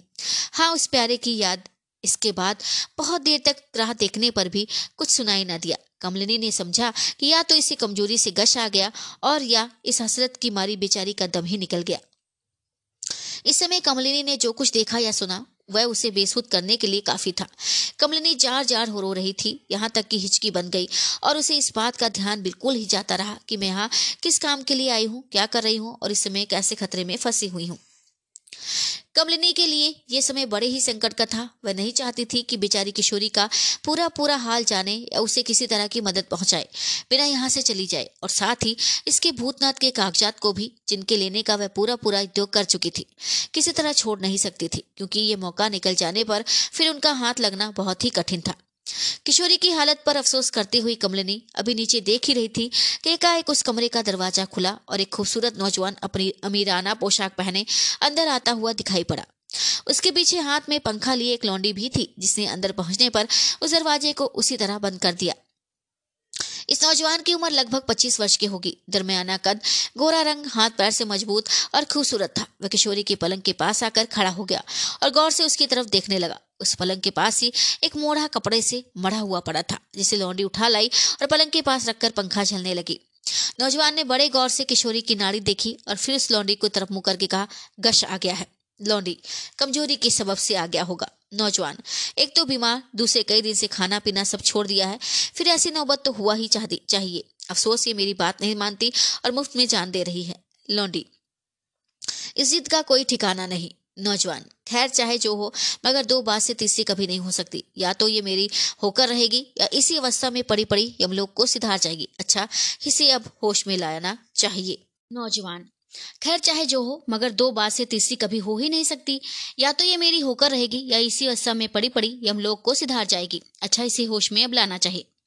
जो हुक्म कहकर लौंडी वहाँ से चली गई और एक अलमारी में से जो पलंग के सिराने की तरफ़ थी, कई बोतलें निकाल लाई, जिन्हें उस नौजवान के पास रखकर वह फिर पंखा झलने लगी। नौजवान ने अपनी जेब में से रुमाल निकालकर एक बोतल के अर्क से उसे तर किया और दूसरी बोतल में से थोड़ा सा अर्क हाथ में लेकर किशोरी के मुँह पर छींटा दिया। इसके बाद वही रुमाल नाक के पास ले जाकर कुछ देर तक सुंघाया थोड़ी देर में किशोरी का गश जाता रहा उसने आँख खोलकर देखा, मगर जैसे ही उस नौजवान पर निगाह पड़ी, वह काँप उठी और दोनों हाथों से मुँह ढाप कर बोली, हाय ना मालूम ये चांडाल, अब क्यों मेरे पास आया है? नौजवान, मैं इसी बात से आया हूँ कि एक दफे तुमसे और पूछ लूँ। किशोरी, एक दफे क्या सौ दफे कह चुकी कि तुम मुझसे किसी तरह की उम्मीद ना रख। मैं तेरी सूरत देखने के बनिस मौत को हज़ार दर्जे अच्छा समझती हूँ। नौजवान, क्या अभी तक तुझे इस बात की उम्मीद है कि इंद्रजीत सिंह आकर तेरी मदद करेंगे और छुड़ा ले जाएँगे? किशोरी, मुझे क्या पड़ी है कि इन सब बातों का तुझे जवाब दू? मैं तुझ पर बल्कि तेरे साथ पुष्ट पर थूकती हूँ। चांडाल, हट जा मेरे सामने से। लौंडी हुजूर इस कामनी कमीनी औरत से क्यों बेसी करा रहे हैं? इसमें क्या ऐसा हीरा जड़ा है? नौजवान क्रोध के मारे कांपने लगा। आँखें लाल हो गईं और दांत पीसा हुआ मोड़े पर से उठ गया। दाहिने हाथ से बेचूरा निकाल लिया जो उसकी कमर में छिपा हुआ था। और बाएँ हाथ से किशोरी का हाथ पकड़कर यह कहता हुआ उसकी तरफ़ झुका। अब ऐसा ही है तो मैं इसी समय क्यों ना तुझे हम लोग पहुँचा दूँ? उस नौजवान और किशोरी की अवस्था देखकर कमलिनी परेशान हो गई और सोचने लगी कि इस जल्दी में कौन सी तरकीब की जाए कि किशोरी की जान बच जाए। मगर वह कर ही क्या सकती थी? एक तो वह स्वयं चोरों की तरह कोठरियों में घूम रही थी। यदि किसी को जरा भी शक हो जाए तो उसकी जान पर आ बने। दूसरे, कोई ऐसा रास्ता भी नहीं दिखाई देता था जिधर से किशोरी के पास पहुंचकर उसकी सहायता करती। मगर इसमें कोई संदेह नहीं कि कमलिनी बहुत होशियार, चलाक और बुद्धिमान थी। उसने बहुत जल्द ही दिल में इस बात का फैसला कर लिया कि अब क्या करना चाहिए। एक ख्याल बिजली की तरह उसके दिल में दौड़ गया, मगर देखना चाहिए, उससे कहाँ तक काम निकलता है। जिस समय किशोरी को मारने के लिए वह नौजवान झुका, कमलिनी को मालूम हुआ कि अब उस बेचारी का काम तमाम होना चाहता है। उसी समय कमलिनी ने अपनी कमर से तिलस्मी खंजर निकाल लिया और जिसे मौके में देख रही थी, जिसके अंदर डालकर उसका कब्जा दबाया। एक खंजर बिजली की तरह चमका और उस कोठे में इतनी ज़्यादा चमक या रोशनी पैदा हुई कि तुरंत किशोरी और उस नौजवान की आँखें बिल्कुल बंद हो गई, जो किशोरी को मारना चाहता था। इसके साथ ही कमलिनी ने भारी स्वर में आवाज़ दी, खबरदार, किशोरी की जान लेकर अपनी जान का ग्राहक मत बन।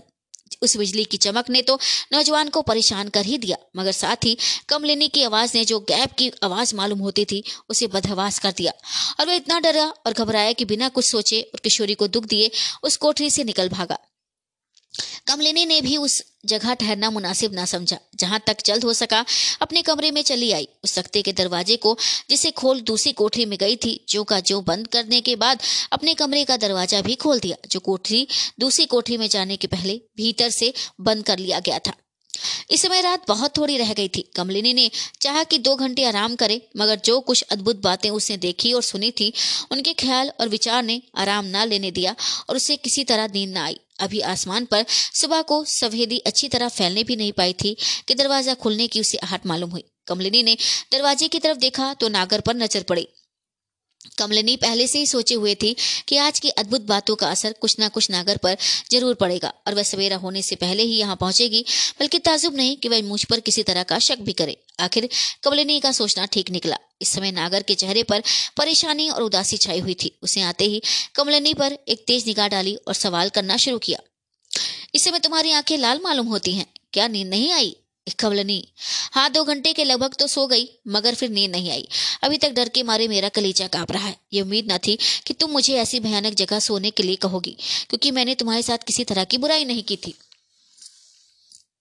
नागर सो क्या तुम्हें किसी बात की तकलीफ़ हुई और यहाँ पर क्या भयानक वस्तु देखने में आई? कमलिनी, मैं यहाँ पर एक शायद भी नहीं ठहर सकती, केवल तुम्हारी रात देख रही थी। नागर, आखिर मामला क्या है? कुछ भी कहो तो। कमलिनी अच्छा बाहर चलो तो जो कुछ देखा है तुमसे कहूँ। इसमें कोई शक नहीं कि नागर बहुत तेज़ी के साथ आई थी और उसे कमलिनी पर शक था, मगर कमलिनी ने ऐसे ढंग से बात कही कि उसकी हालत बिल्कुल ही बदल गई और वह तरह तरह की सोच में पड़ गई। नागर और कमलिनी बाहर आई और सहन में एक संगमरमर की चौकी पर बैठकर बातचीत करने लगी। नागर हाँ तो कहो तुमने क्या देखा?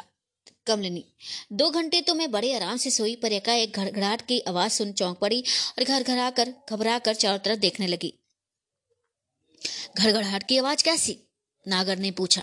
कमलिनी, मालूम होता था कि इस कमरे के नीचे कई गाड़ियाँ दौड़ रही हैं। पहले तो मुझे शक हुआ कि शायद भूकंप आने वाला है, क्योंकि उसके पहले भी प्राय ऐसी घटना हुआ करती है, मगर सो ना हुआ।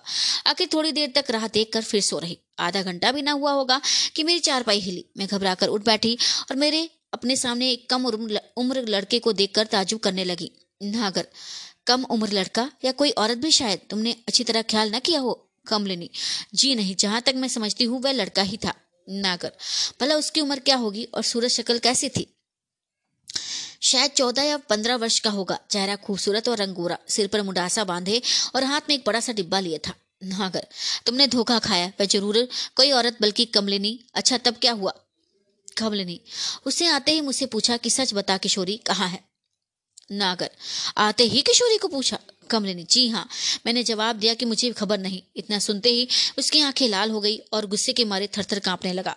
उसे मैं बड़ा डिब्बा जो हाथ में लिया था, ज़मीन पर दे मारा उस समय डिब्बे में से इतनी तेज चमक पैदा हुई कि जिसे मैं अच्छी तरह बयान नहीं कर सकती। मालूम होता था कि आसमान से उतरकर कई बिजलियाँ एक साथ कमरे के अंदर आ घुसी हैं। मेरी आँखें एकदम बंद हो गई और मैं काँप कर चारपाई पर गिर पड़ी। थोड़ी देर बाद मालूम हुआ कि कोई आदमी मेरे बदन पर हाथ फेर रहा है। बस उस समय मैं बेहोश हो गई। और तन बदन की सुझ जाती रही। मैं समझती हूँ कि कोई पहर भर के बाद मुझे होश आई और तब से बराबर जाग रही हूँ। मैंने बहुत चाहा कि कमरे से निकल भागूं, मगर डर के मारे हाथ पैर मेरे ऐसे कमज़ोर हो गए थे कि चारपाई से उठ ना सकी। इस समय जब तुम्हारी सूरत देखी तो जरा जी ठिकाने हुआ।